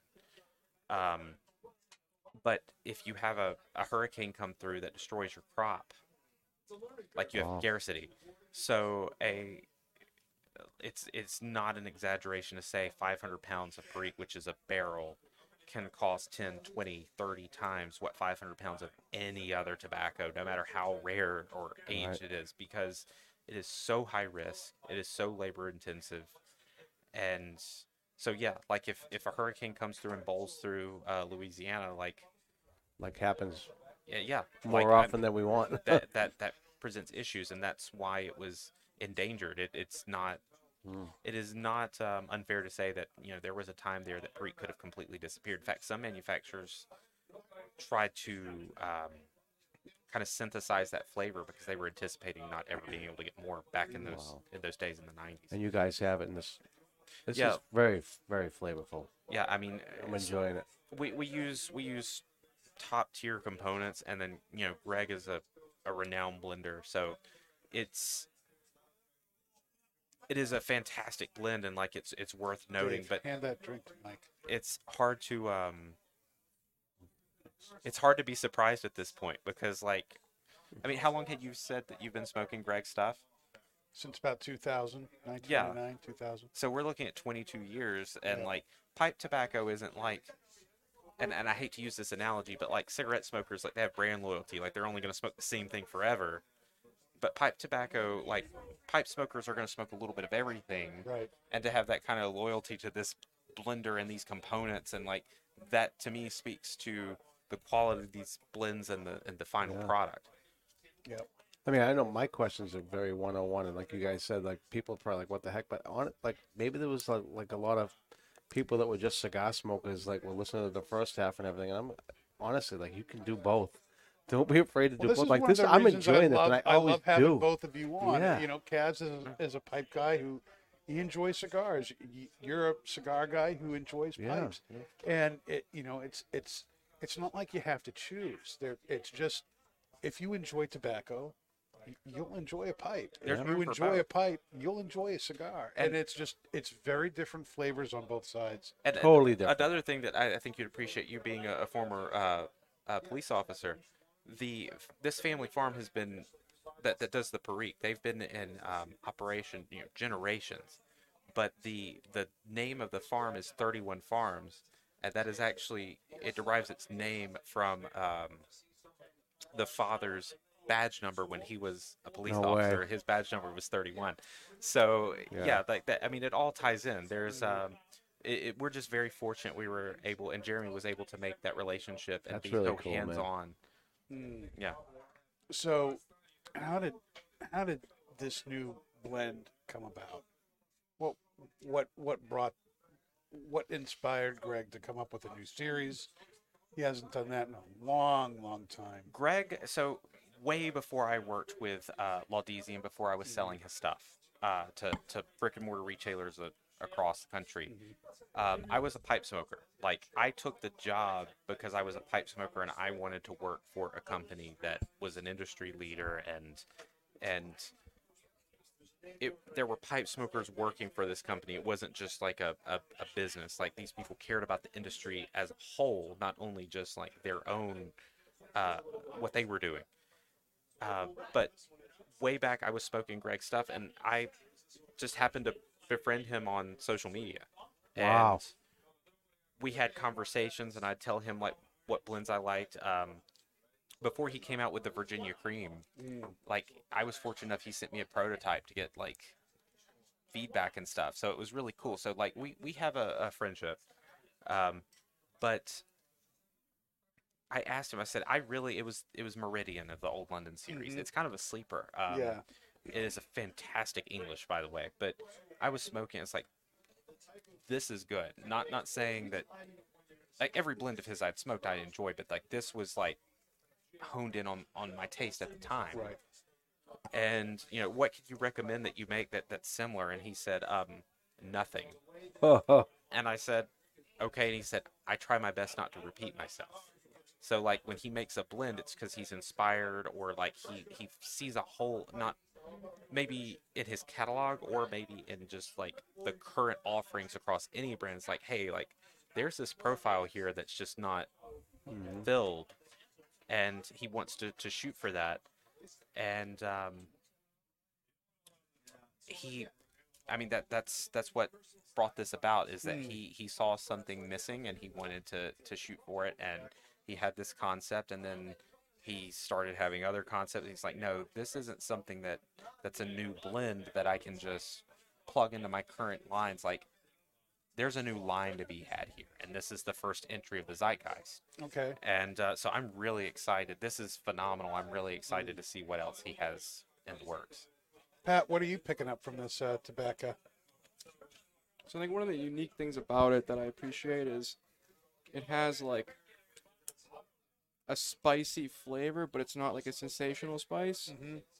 So you have kind of like a... I don't like the DBS. Well, yeah, but I mean, the DBS and the retro definitely had like that stimulating sensation, but this one has that kind of pepper texture, but it's not that kind of like sting, if that makes sense. Right. And then on the palate, you're getting, you know, there's that little bit of that citrus peel, and then you're getting like really resting palate to me. It's more of like a figs and like that kind of baker spice, but it's really kind of a creamy, like sourdough type textured smoke.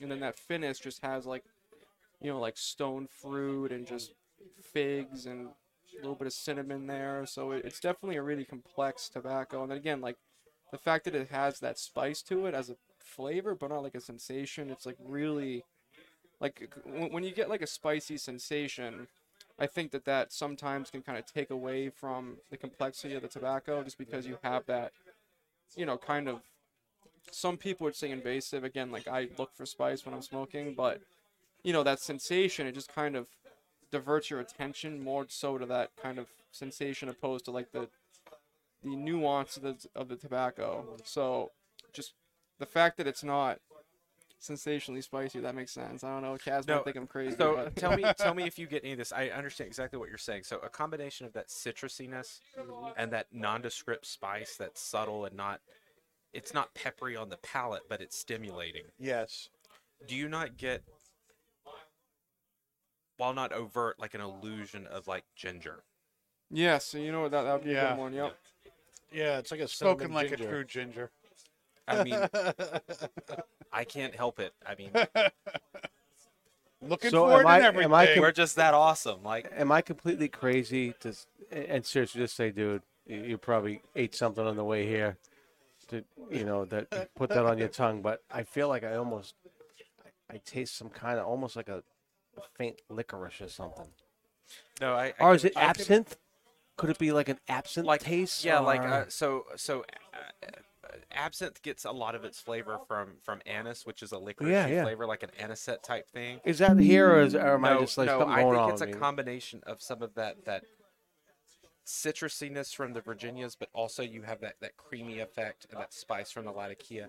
And then, can I see that? Hold on one second. Dark fired? Yes. Sorry. That's something I knew was in there, but I didn't know if that was the. So I want to check. Yeah, you don't want to give the secret up. So there is a little bit, we're talking a little bit of Dark Fire Kentucky, which is a fire cured tobacco, but it's not like Latakia. It starts out as an air cured, similar to like a burley pipe tobacco, but it's not cured as long over smoke like Latakia, and it's cured over American hardwoods like oak, mesquite. So Latakia is more like a campfire aroma, whereas Kentucky is more like barbecue. But, and you smoke a lot of Kentucky, so tell me if you think I'm full of it or if you agree. You almost get a little bit of an anisette or licorice-y quality. I'm tasting Kentucky. It. I like it. It's so subtle. It's like as soon as you said subtle. It, I was like, you know, he's right. I never would have. Mm-hmm. I'm not a big licorice guy, so I never would have looked for that as an expression of what I was tasting. But it does. It fits. So I get that. I have a question I've meant to ask Kaz, but I always forget to when I'm with him, and I want to do it on a podcast. So here we go. Dun, dun, dun. So when it comes to like premium cigars, like available? I'm not going to tell you what cologne I use.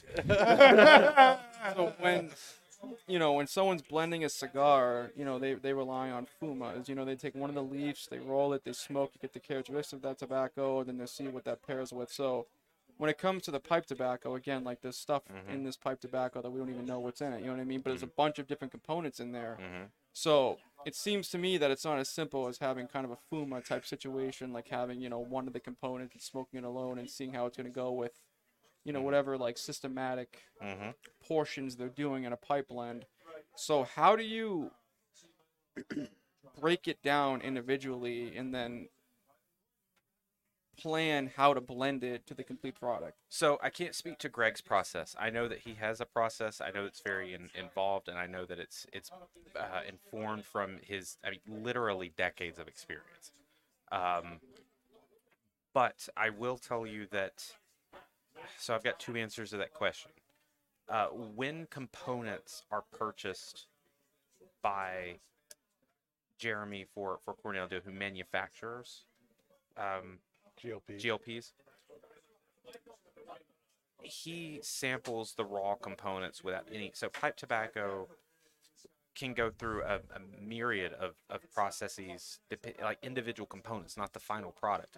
Anything from what they call stoving, which is essentially baking, to steaming, to there's all sorts of things. And then some don't go through any of that at all, or you may have the same component in a single blend that has gone through, like some that's gone through this process, some that's gone through, you get added complexity there.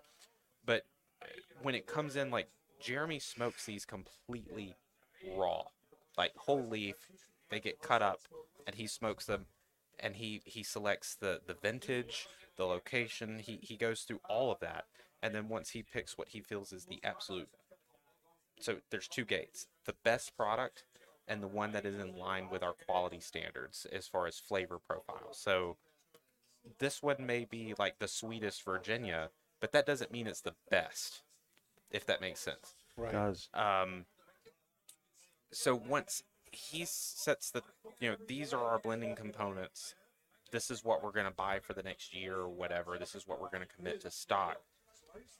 And then let's say Greg goes, hey, I have an idea for a blend. We will send him the components that we stock because he has confidence that we're using the best stuff that's available.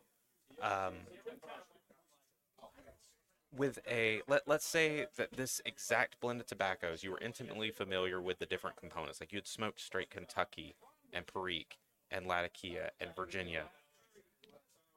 And I took the raw components and they were cut up in ribbons and I blended it right here, right now, and you loaded the pipe. You would be able to pretty easily pick out those different flavors. It's like cigars, like after they're rolled, they have to rest and meld. If you have a ribbon cut blend that's set for a few weeks, even, then they start to get more homogenized. Months, okay, now you're dealing with one flavor profile. But then you add something to that with the pressing, which makes it right off the bat, all these tobaccos start fermenting together.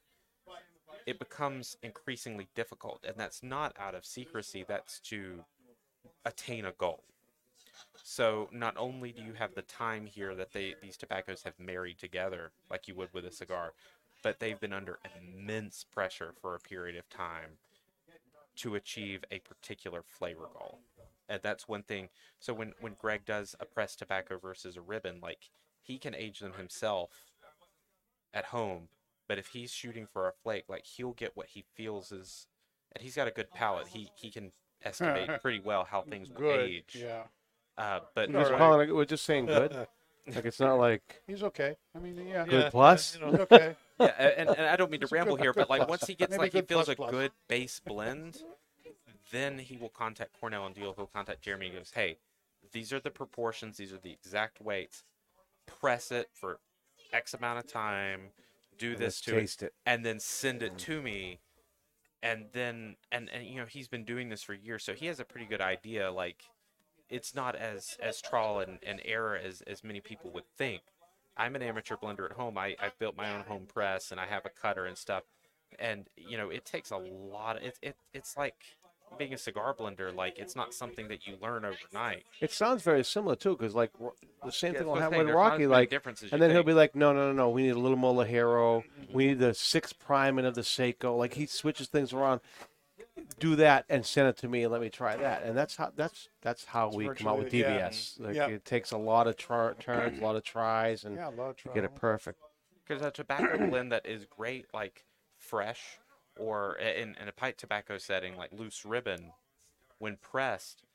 I mean, I've blended at home. When I first started with Latakia, I was working at Cornell and Diehl. I did a lot of blending and stuff like that. You can have dramatic changes in just a week of pressure. Like, amazing. Yeah, so it's just as much art as it is science. Yeah. Now, if we're talking about like events for the year, probably by far best event we did all year was the Rocky Patel. You know, this spring, month-long thing. A number of people ended up coming with us to a Red Sox game. No, we had some fun. We had a little bit of fun with that.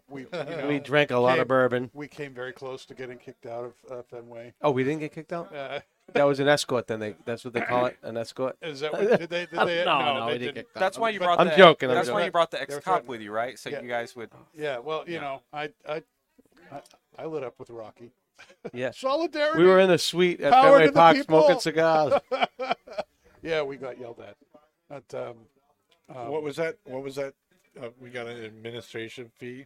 We got an administration fee. It was above my pay grade, so I'm not sure who paid it. Yeah. But as far as, you know, when it comes to the other side of things, when it comes to pipes and tobaccos, the Savinelli Christmas event, which we just had, again, for like the third or fourth time this past Saturday. That's the big pipe event of the year. And it was amazing. And I thought we'd kind of deconstruct that a little bit, share a little bit about what we were you here on. For that? Oh, yeah. Oh, cool. Yeah, and that was great. And speaking of blending, like that was one of the events that we did. Yeah. Like I curate a trunk, bring product, you know, exciting product, new product, rare product, along with some bread and butter items, and guys get excited about that. They get to pick out new pipes and things. That's like nice. That some special pieces.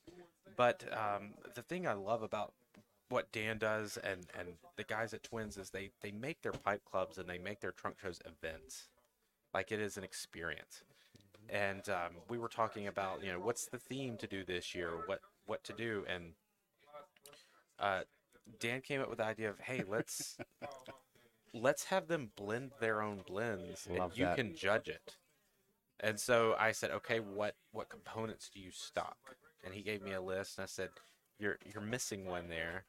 You don't have Dark Fire Kentucky, which he smokes straight often. Yeah. And he's like, yeah, I don't have that. So we sent that. So we, after they, you know, got to look at the pipes, and they had their coffee and their whiskey pairings. And, you know, everything's on theme. So, like, the food and everything is set to match the theme. And everybody's sitting around. How many people ended up showing up? It was over 20, right? Oh, yeah. It was 25 or 30. Yeah, I mean, it was crazy. That stayed for that. So, they all, like, after they socialized and, you know, had their catch-up after about an hour or two, we had bowls along the table of individual blending components. So, we had Bright Virginia, Red Virginia. Like a chef. Yeah, I mean, so Jeremy, the head blender of Cornell and Diehl, has a culinary background. Playing the part of Julia Child is Kaz Walters. No, not quite, but maybe. But still, it was all weekend. You're lucky to have me, Dan. Yes, very. No, So, like, all these varietals, like, you know, Turkish tobaccos, Latakia, Perique, like, all of them. And the guys who wanted to participate and to submit a blend for the competition were given those components and a dish to blend in, and they were given 30 minutes to concoct a blend to their taste. And I told them that, you know, as the judge, I'm not going to judge based on my personal taste. It's going to be on the quality of the blend. Like, how well is this constructed? Like, because everybody's taste is subjective. So how long would you say it took? We ended up having 14 entries. So I had little sample corncob pipes. Took me about an hour maybe. Yeah. And, like, taking breaks, because you've tried cigar samples and stuff. You know, you burn out your palate doing that. So, like, taking it slow, like, taking breaks. Who supplied the cookies? The Dave's my girlfriend Teresa made them. She made cookies? So first, where are they? Just set those aside. Right. Those, yeah. So those were delicious, and I have been eating on them throughout the entire club. But, like, as I was eating them, it's like, this is the perfect palate cleanser. So between blends, I was eating them, and then, like, I'd drink water and I'd rest a little bit. And the guys did really well. So we had we did a first place and a second place award, and we brought prizes for that. But we ended up, I mean, honestly, there wasn't a bad blend in the bunch, but we ended up having, like, four that it was difficult. So I ended up doing two honorable mentions as well. But it was a lot of fun. I don't feel like it's unfair to say it was a lot of fun for them, based on the feedback that we got and how they interacted. And it was a lot of fun for me because, you know, we're reps. We travel around. We see a bunch of shops, and we love all of our accounts and all of the pipe clubs and meeting the people. Right. And that's another point that I share with you. And I'll loop around because I don't want to jump off subject, but I share with you for a minute. But there's something special about what they do here and how they make it such an event and, like, so anticipated. Like, it's so anticipated that not only are your pipe guys excited, your customers, but I did an event here with Jeremy Reeves in August, and I've been looking forward to this event before I left in August. Like, because you knew what you were in for. My twins visits are, like, the highlight of my calendar. I love it. And thank you. No, I mean, thank you guys. Like, you guys are so engaged, and like, it's so great, and it's such a special spot for both cigar and pipe smokers. I love to hear that you, like, you do that too, because it just You're bringing me back to, like, the conversations I've had with Rocky and everything, like what we do. Like, we do factory tours, and any, like, retailers come, but also, like, we bring consumers with us. Come to our factory, come to our home, see what we do, see the process, blend your own cigar. So we do the same type of thing at our factory tours where, you know, consumers get to sit there and pick tobaccos from all over the world and make their own blend. And actually, it's interesting because we just came out with our Edge 20th anniversary cigar we talked about in the first segment. And you were there when Rocky was talking about that. Gary Moore is a rep that we have from Dallas, Texas. And Gary was on a factory tour, and he did a blend very early on. And that ended up being our Edge, our original Edge. Like, he took a part in that. It was great. Everybody smoked it. Rocky smoked this great, fine-tuned a little bit, obviously, like, did some things to it. But that core blend that he had ended up being our release, which 20 years later, we come up with the 20th anniversary. And that blend, I mean, like we talked about, Edge is strong. Like, it's a great, you know, blend, the different cigars with the different wrappers.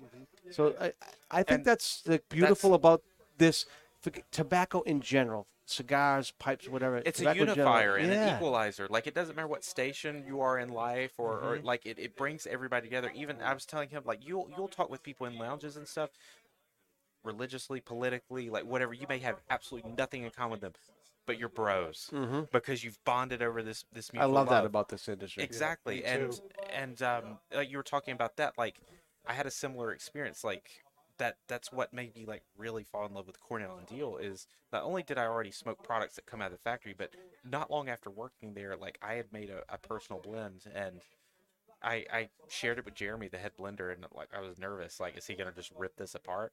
And he loved it, and it ended up part of the catalog. Like, that blend is sold today. That's cool. And that further, like, it ties me to the brand, and it gives me, you know what I mean? And so, like, you're talking about that with the Edge, like, it's that collaboration and that fraternity with people, like, really ties it together. So, I have one question. I finish your point. Well, one thing you were saying that, you're still, like, learning and going around from shop to shop, and, like, this is work.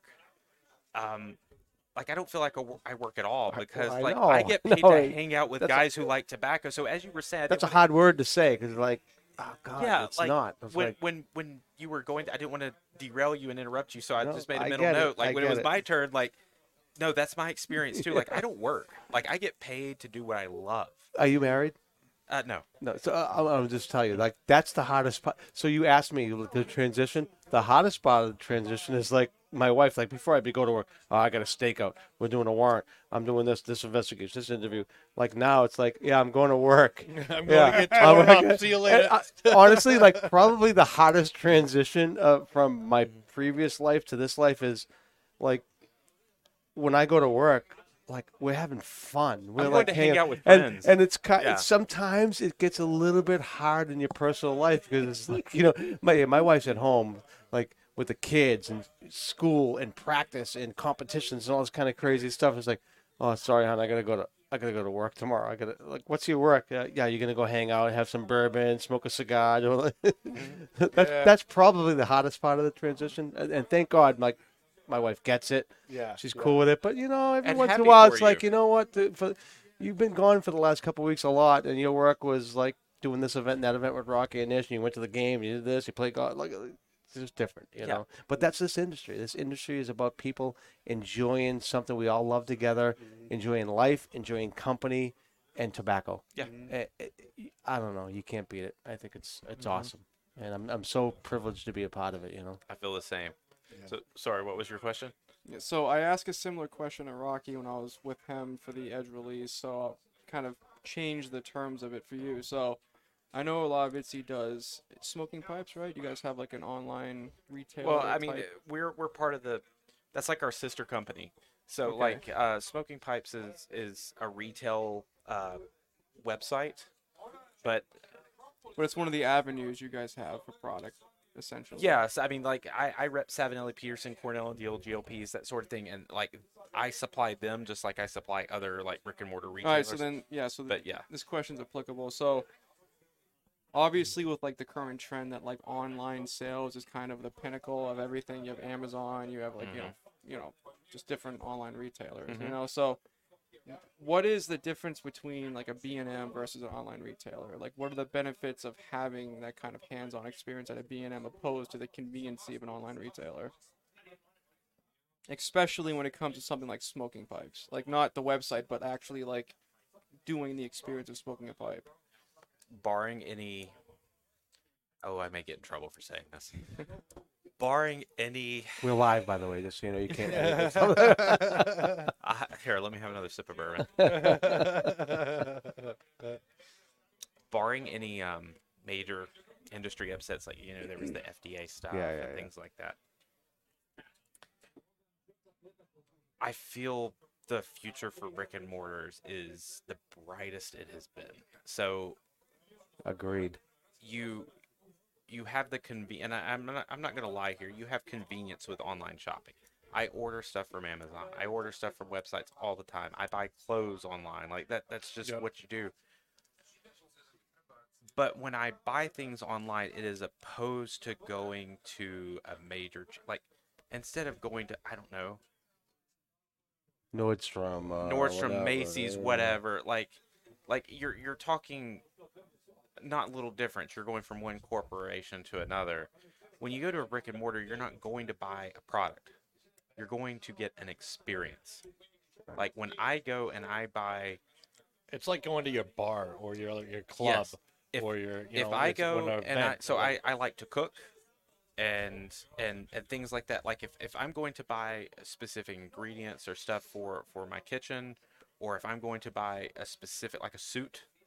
Or even getting a haircut or a cigar. Okay. I'm not going online because with those products, convenience isn't a factor. Not saying that going to a brick and mortar isn't convenient. What I'm saying is that that's not a commodity in the sense that I'm just trying to get it. I want expertise. I want somebody that I can trust. And I'll do you even better from personal experience. Before I got into this industry, I was a graduate gemologist. I appraised jewelry for insurance, estates, things like that. And I worked for an independent jewelry store that had been in business for 70 plus years. People came to us. K's Jewels. No. I had to. Sorry. That's the humor in me. Cap begins with K. But that's the difference. Like, they came to us because, like, we were their guys. We were independent experts. We were in it for the love. We weren't like a... And I'm not disparaging that. There's a place for all these different things, but, like, we weren't like a mall store. Right. Like, it wasn't... Like, if you talk to someone at our business... You were talking to someone who was in the industry and knew, like, intimately what they were talking about, or had an education in the subject. Whereas you go to one of these, like, corporations where you, like, you're getting someone who applied for a job and had, like, a week's worth of training. You know what I'm saying? Right, when you come to Twins, I mean, you're a certified retail tobacconist, certified sommelier tobacconist. Your CRT? Same as Dan. Yeah, okay. So you're getting education, you're getting experience, you're getting knowledge. Well, isn't that it? I mean, it's like, listen, there's nothing against. Like, I buy stuff online too, and I always have, but there's nothing better than going into a brick and mortar and asking and getting that personal, like, hey, I like this. This is the flavor I like. This is what do you have that meets what I need? It's that personal touch. Yeah, it's all part of the experience, you know. I think Kaz hit it on the head when he so. And I was talking to the director of my company, who,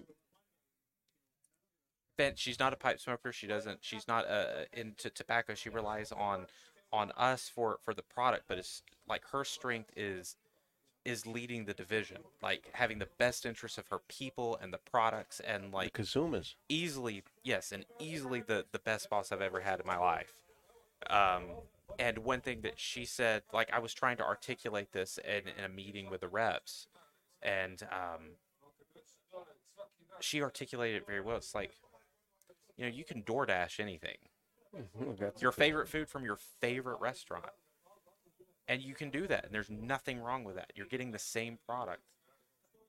But sometimes you want the experience of eating in that nice restaurant. What about if you go to your favorite restaurant, and then, like the waiter comes over and is like, oh, the chef made a really nice dish. You can't get that through an app. He's got, like, truffle oil on it. And this, like, it's like, and she's like, oh, that's going to fit your profile. You like that. I know, Mr. La Riviere, you like this, but you should try this dish at the chef. You're not going to a brick and mortar for a commodity. Right. You're going for a complete package. Mm-hmm. And I think that, to answer your question, I went the long way around it. I think that is the difference, and that is why brick and mortar businesses, from what I'm seeing, like new accounts opening up and stuff, they're not going anywhere.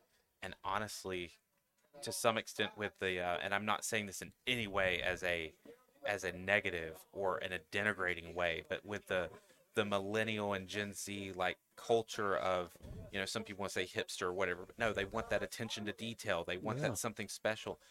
They want to feel a part of it. From what I see, brick and mortars, I see no reason to say, as long as they're getting that service, they're the future. Like, that's how it's going. Right. And, you know, not saying that, you know, online retail is here to stay. It's not going anywhere. Don't misunderstand me. Well, it's important in its own way, too. Yeah, because there are many guys who don't live within driving distance of a decent brick and mortar. Like, that, there is a need for them. I get direct messages on Instagram, right. And I have, like, followers that will message me and say, oh, the Edge 20th came out, the DBS came out, can I get it? Like, they're in the middle, like, in the Midwest. Like, there's nowhere for them to go. Mm-hmm. Yep. So, yeah, hey, by the way, you can get it here. We have it here, but they're important. I'm not, you know, disparaging. They complement each other perfect. They complement each other perfect. There's a need for both, and neither can exist without the other in today's world. Right. Yeah. I guess don't not go to your local brick and mortar and get a relationship with them and ask them about new things coming out and tell them what you like and what you don't like and let them guide you. You know, and not just with cigars and pipe tobacco. Support small business. Like, that's that's important. So I think one of the points I'm trying to drive to, just based on the conversation of Rocky, is again, like Rocky, you know, in the late 90s was basically living in his car, going to different B&Ms and promoting his brand, building his name. He was selling boxes out of his trunk to pay for the gas to get to the next place he was going. Yeah, so and then I asked Rocky a question. Again, it was late at night, and you know, and he, you know, he, I would think, relied heavily on B&Ms because they're the ones that kind of took him in. They push his product to educate the consumer.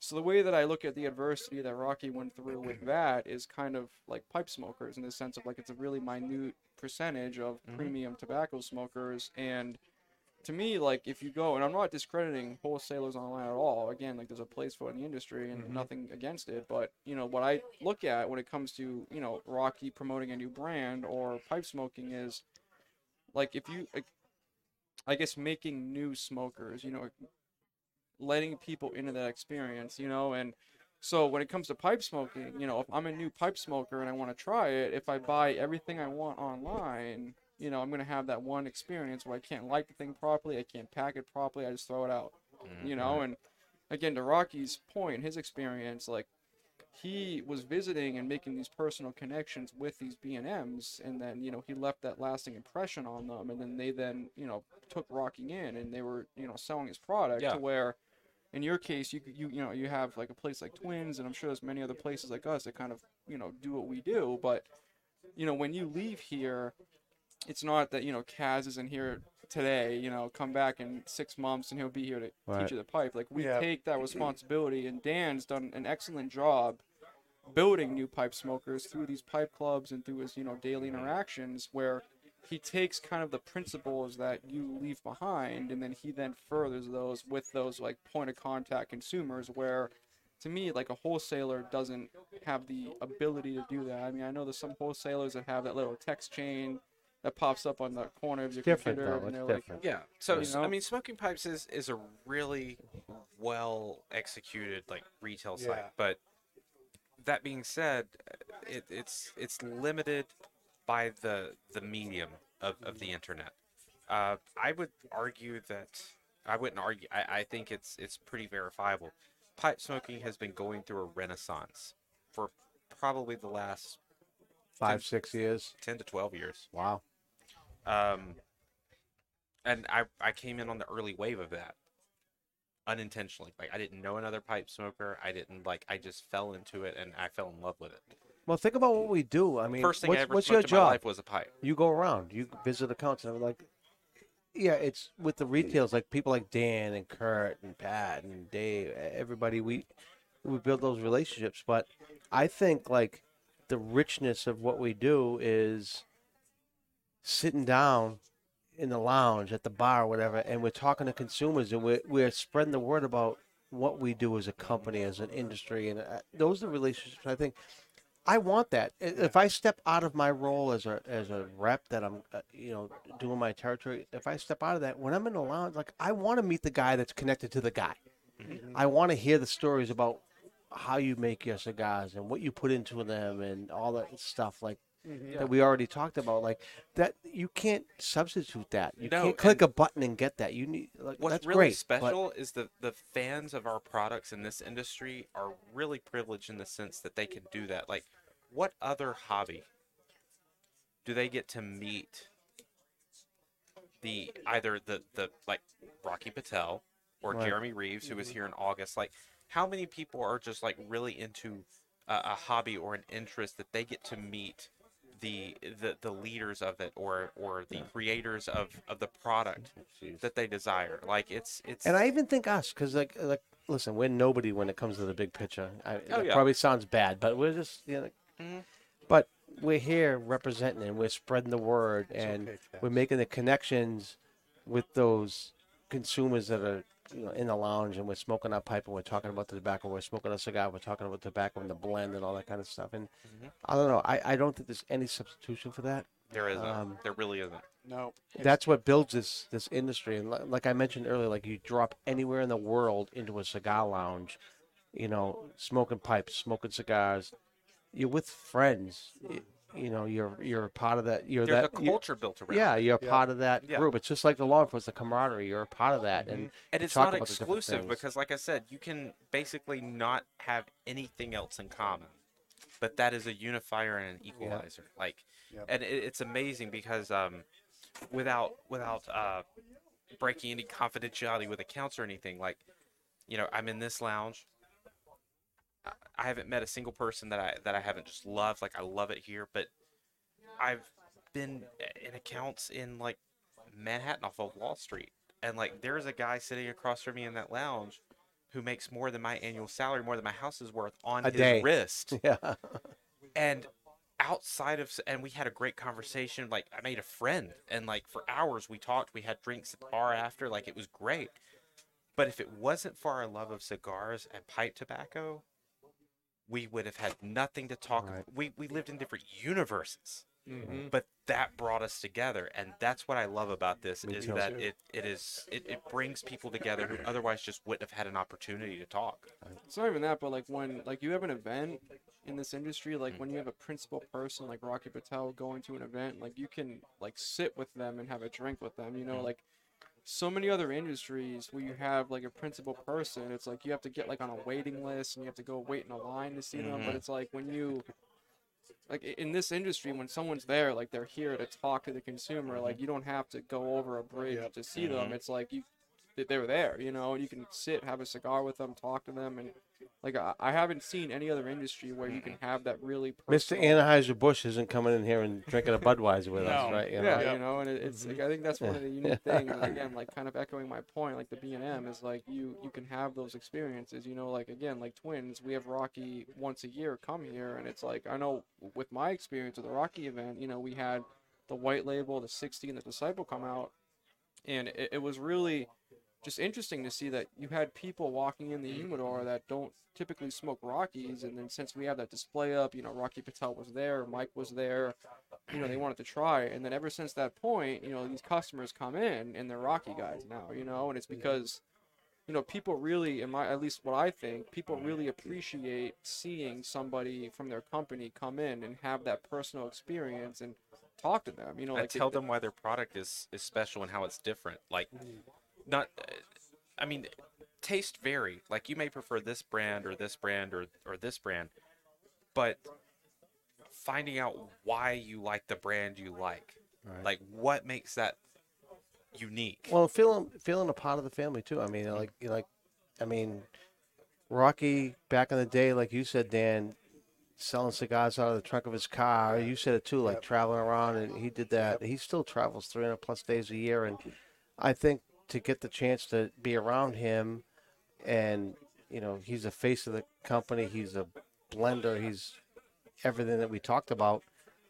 You feel like you're a part of the family when you meet him, you know. And it's mutual. Like, the guys who meet him probably feel just as lucky as Rocky does to meet them. That's the way he is. They love what he makes. And it's even like, that's how Jeremy is. Like, and that's what I was gonna say is, like, Jeremy, the first time he was in New England was here, you know, over the summer in August, and you know, like, again, I've never met Jeremy Reeves before, but like, he is such a genuine guy, you know, down to earth, and he has like this really successful company. He's a completely like mad scientist blender, and he's just another guy, you know, like you can sit with him and you would never know that he's Jeremy Reeves behind Cornell and Diehl. I mean, think about the event we had this past summer. So we gave away some things. We went to the Red Sox game, but you know, part of that was we also took a couple of consumers down to Naples. We went to Bern. We went to our warehouse. We did, and we ended up at Rocky. Like how many other industries can you have a consumer who was here? He's a Twins guy. He's here smoking cigars, smoking pipes, whatever, enjoying what we enjoy, and then snap forward a month later.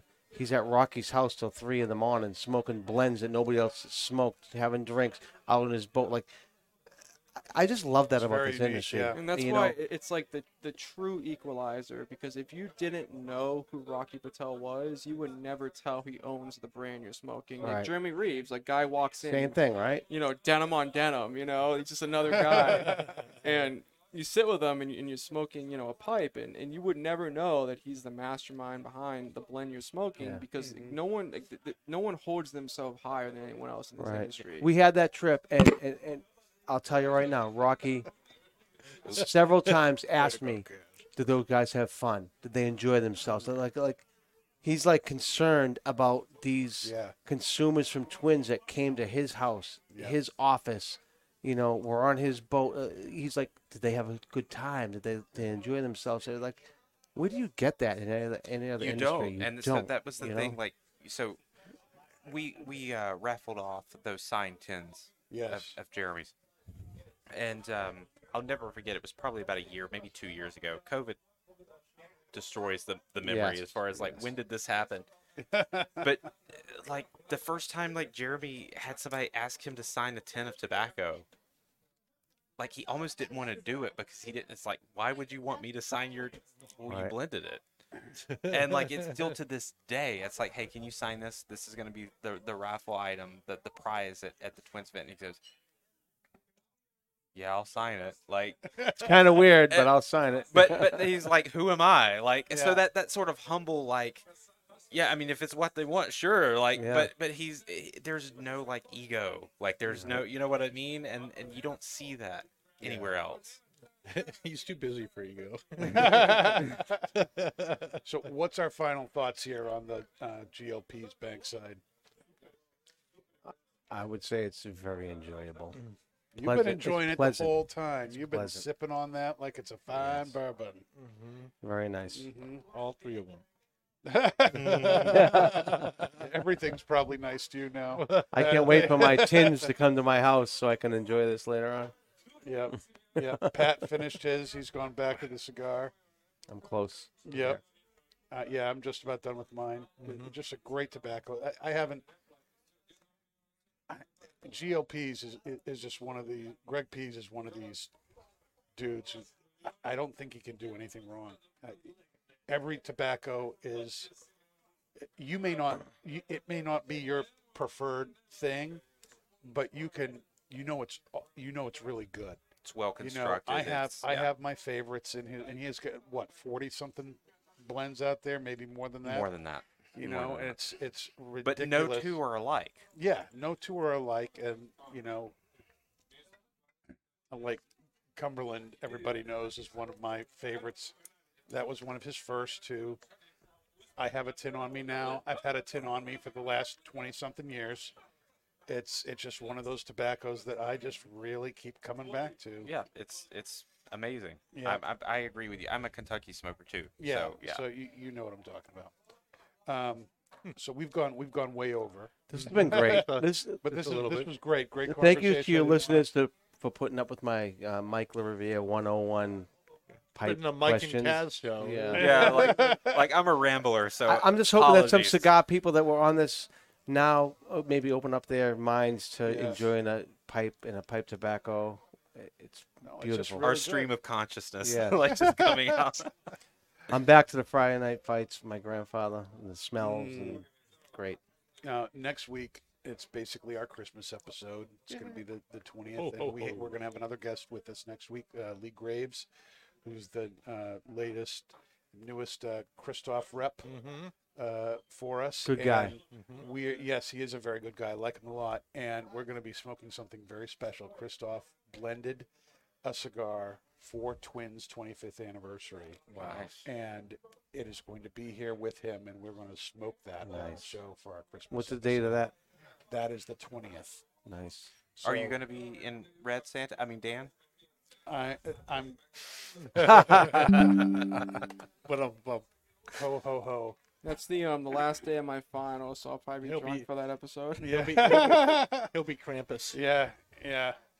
So over the weekend, you know, I right after the pipe show, I was up here and helping out at the bar and clearing some ashtrays and bringing, and there was a bunch of guys sitting right where we're doing the podcast, and I had worn a red button shirt and a bow tie, and wearing my green hat here, and I looked like Santa Claus. I looked like Father Christmas, and one of them said, "Hey, thanks, Santa," and could I have some water?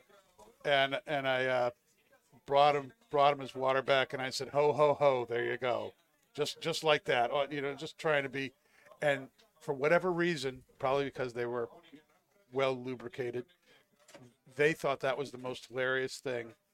And they actually gave me a $20 tip for the water. No way.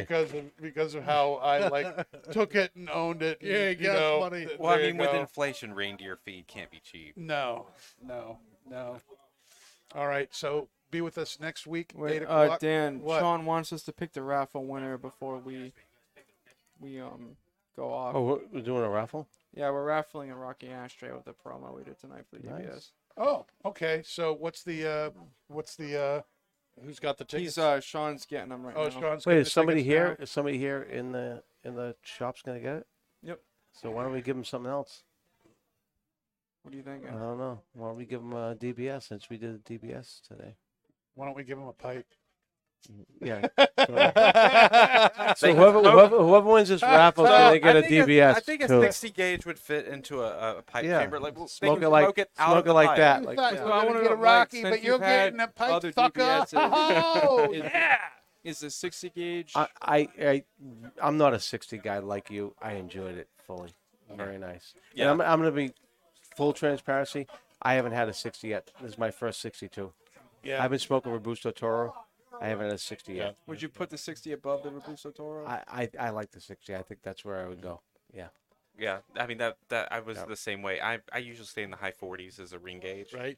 Yeah. And I'm surprised I wasn't even saying it. Yeah. But yes, I'm a Lancero really guy. Yeah. I need to talk to Rocky about it. All right. Yeah. Dave, hold the box high for Mike and let him pick that. All right. Oh, by the way, so whoever wins this gets this too. What am I doing? Picking a winner? Picking one. Just all one. Right. It's going to be Michael Hunt. Is that okay on a podcast? No, it's not okay. It's not him, no. It's Igor, which is equally as interesting. Yeah, there he is. Right Igor. There. Igor. Are you Igor? Igor. Congratulations, buddy. You win. Give him the cigar, too. Put that on my tab.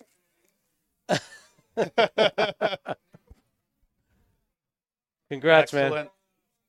Rocky Patel ashtray and a DBS 60. Yeah, DBS 60. That's a $23 cigar. Yes. Right there. That's fantastic. Yeah, I'm probably going to get in trouble for that. No, you won't. No. If Rocky gives you anything, you come to me and I'll set him straight. All right. Perfect. Be with us here next week at 8 o'clock. We're going to have our Twins 20th anniversary cigar from Christoph with Lee Graves. It's going to be awesome. Thanks for being with us. Thanks for being on the show, Mike. Thanks for having me. Thanks for hanging around. Thank you, Mike. Kaz is up here from North Carolina. Kaz, you're the man. South Carolina. Yeah. Oh, my gosh. I'm that far away. SC from the house. All right. We'll see you next week. Bye-bye. Merry Christmas. You've been listening to Not Just Blowing Smoke, the podcast that brings the wealth of knowledge, expertise, and fun of Twins Smoke Shop, New England's premier smoke shop, right to you, wherever you are, whenever you want it. You can find us at our website, notjustblowingsmoke.com, and keep in touch with us on Facebook, YouTube, Twitter, and Instagram at Not Just Blowing Smoke. Thanks for listening, everybody, and that is Not Just Blowing Smoke. Rolling with the top down,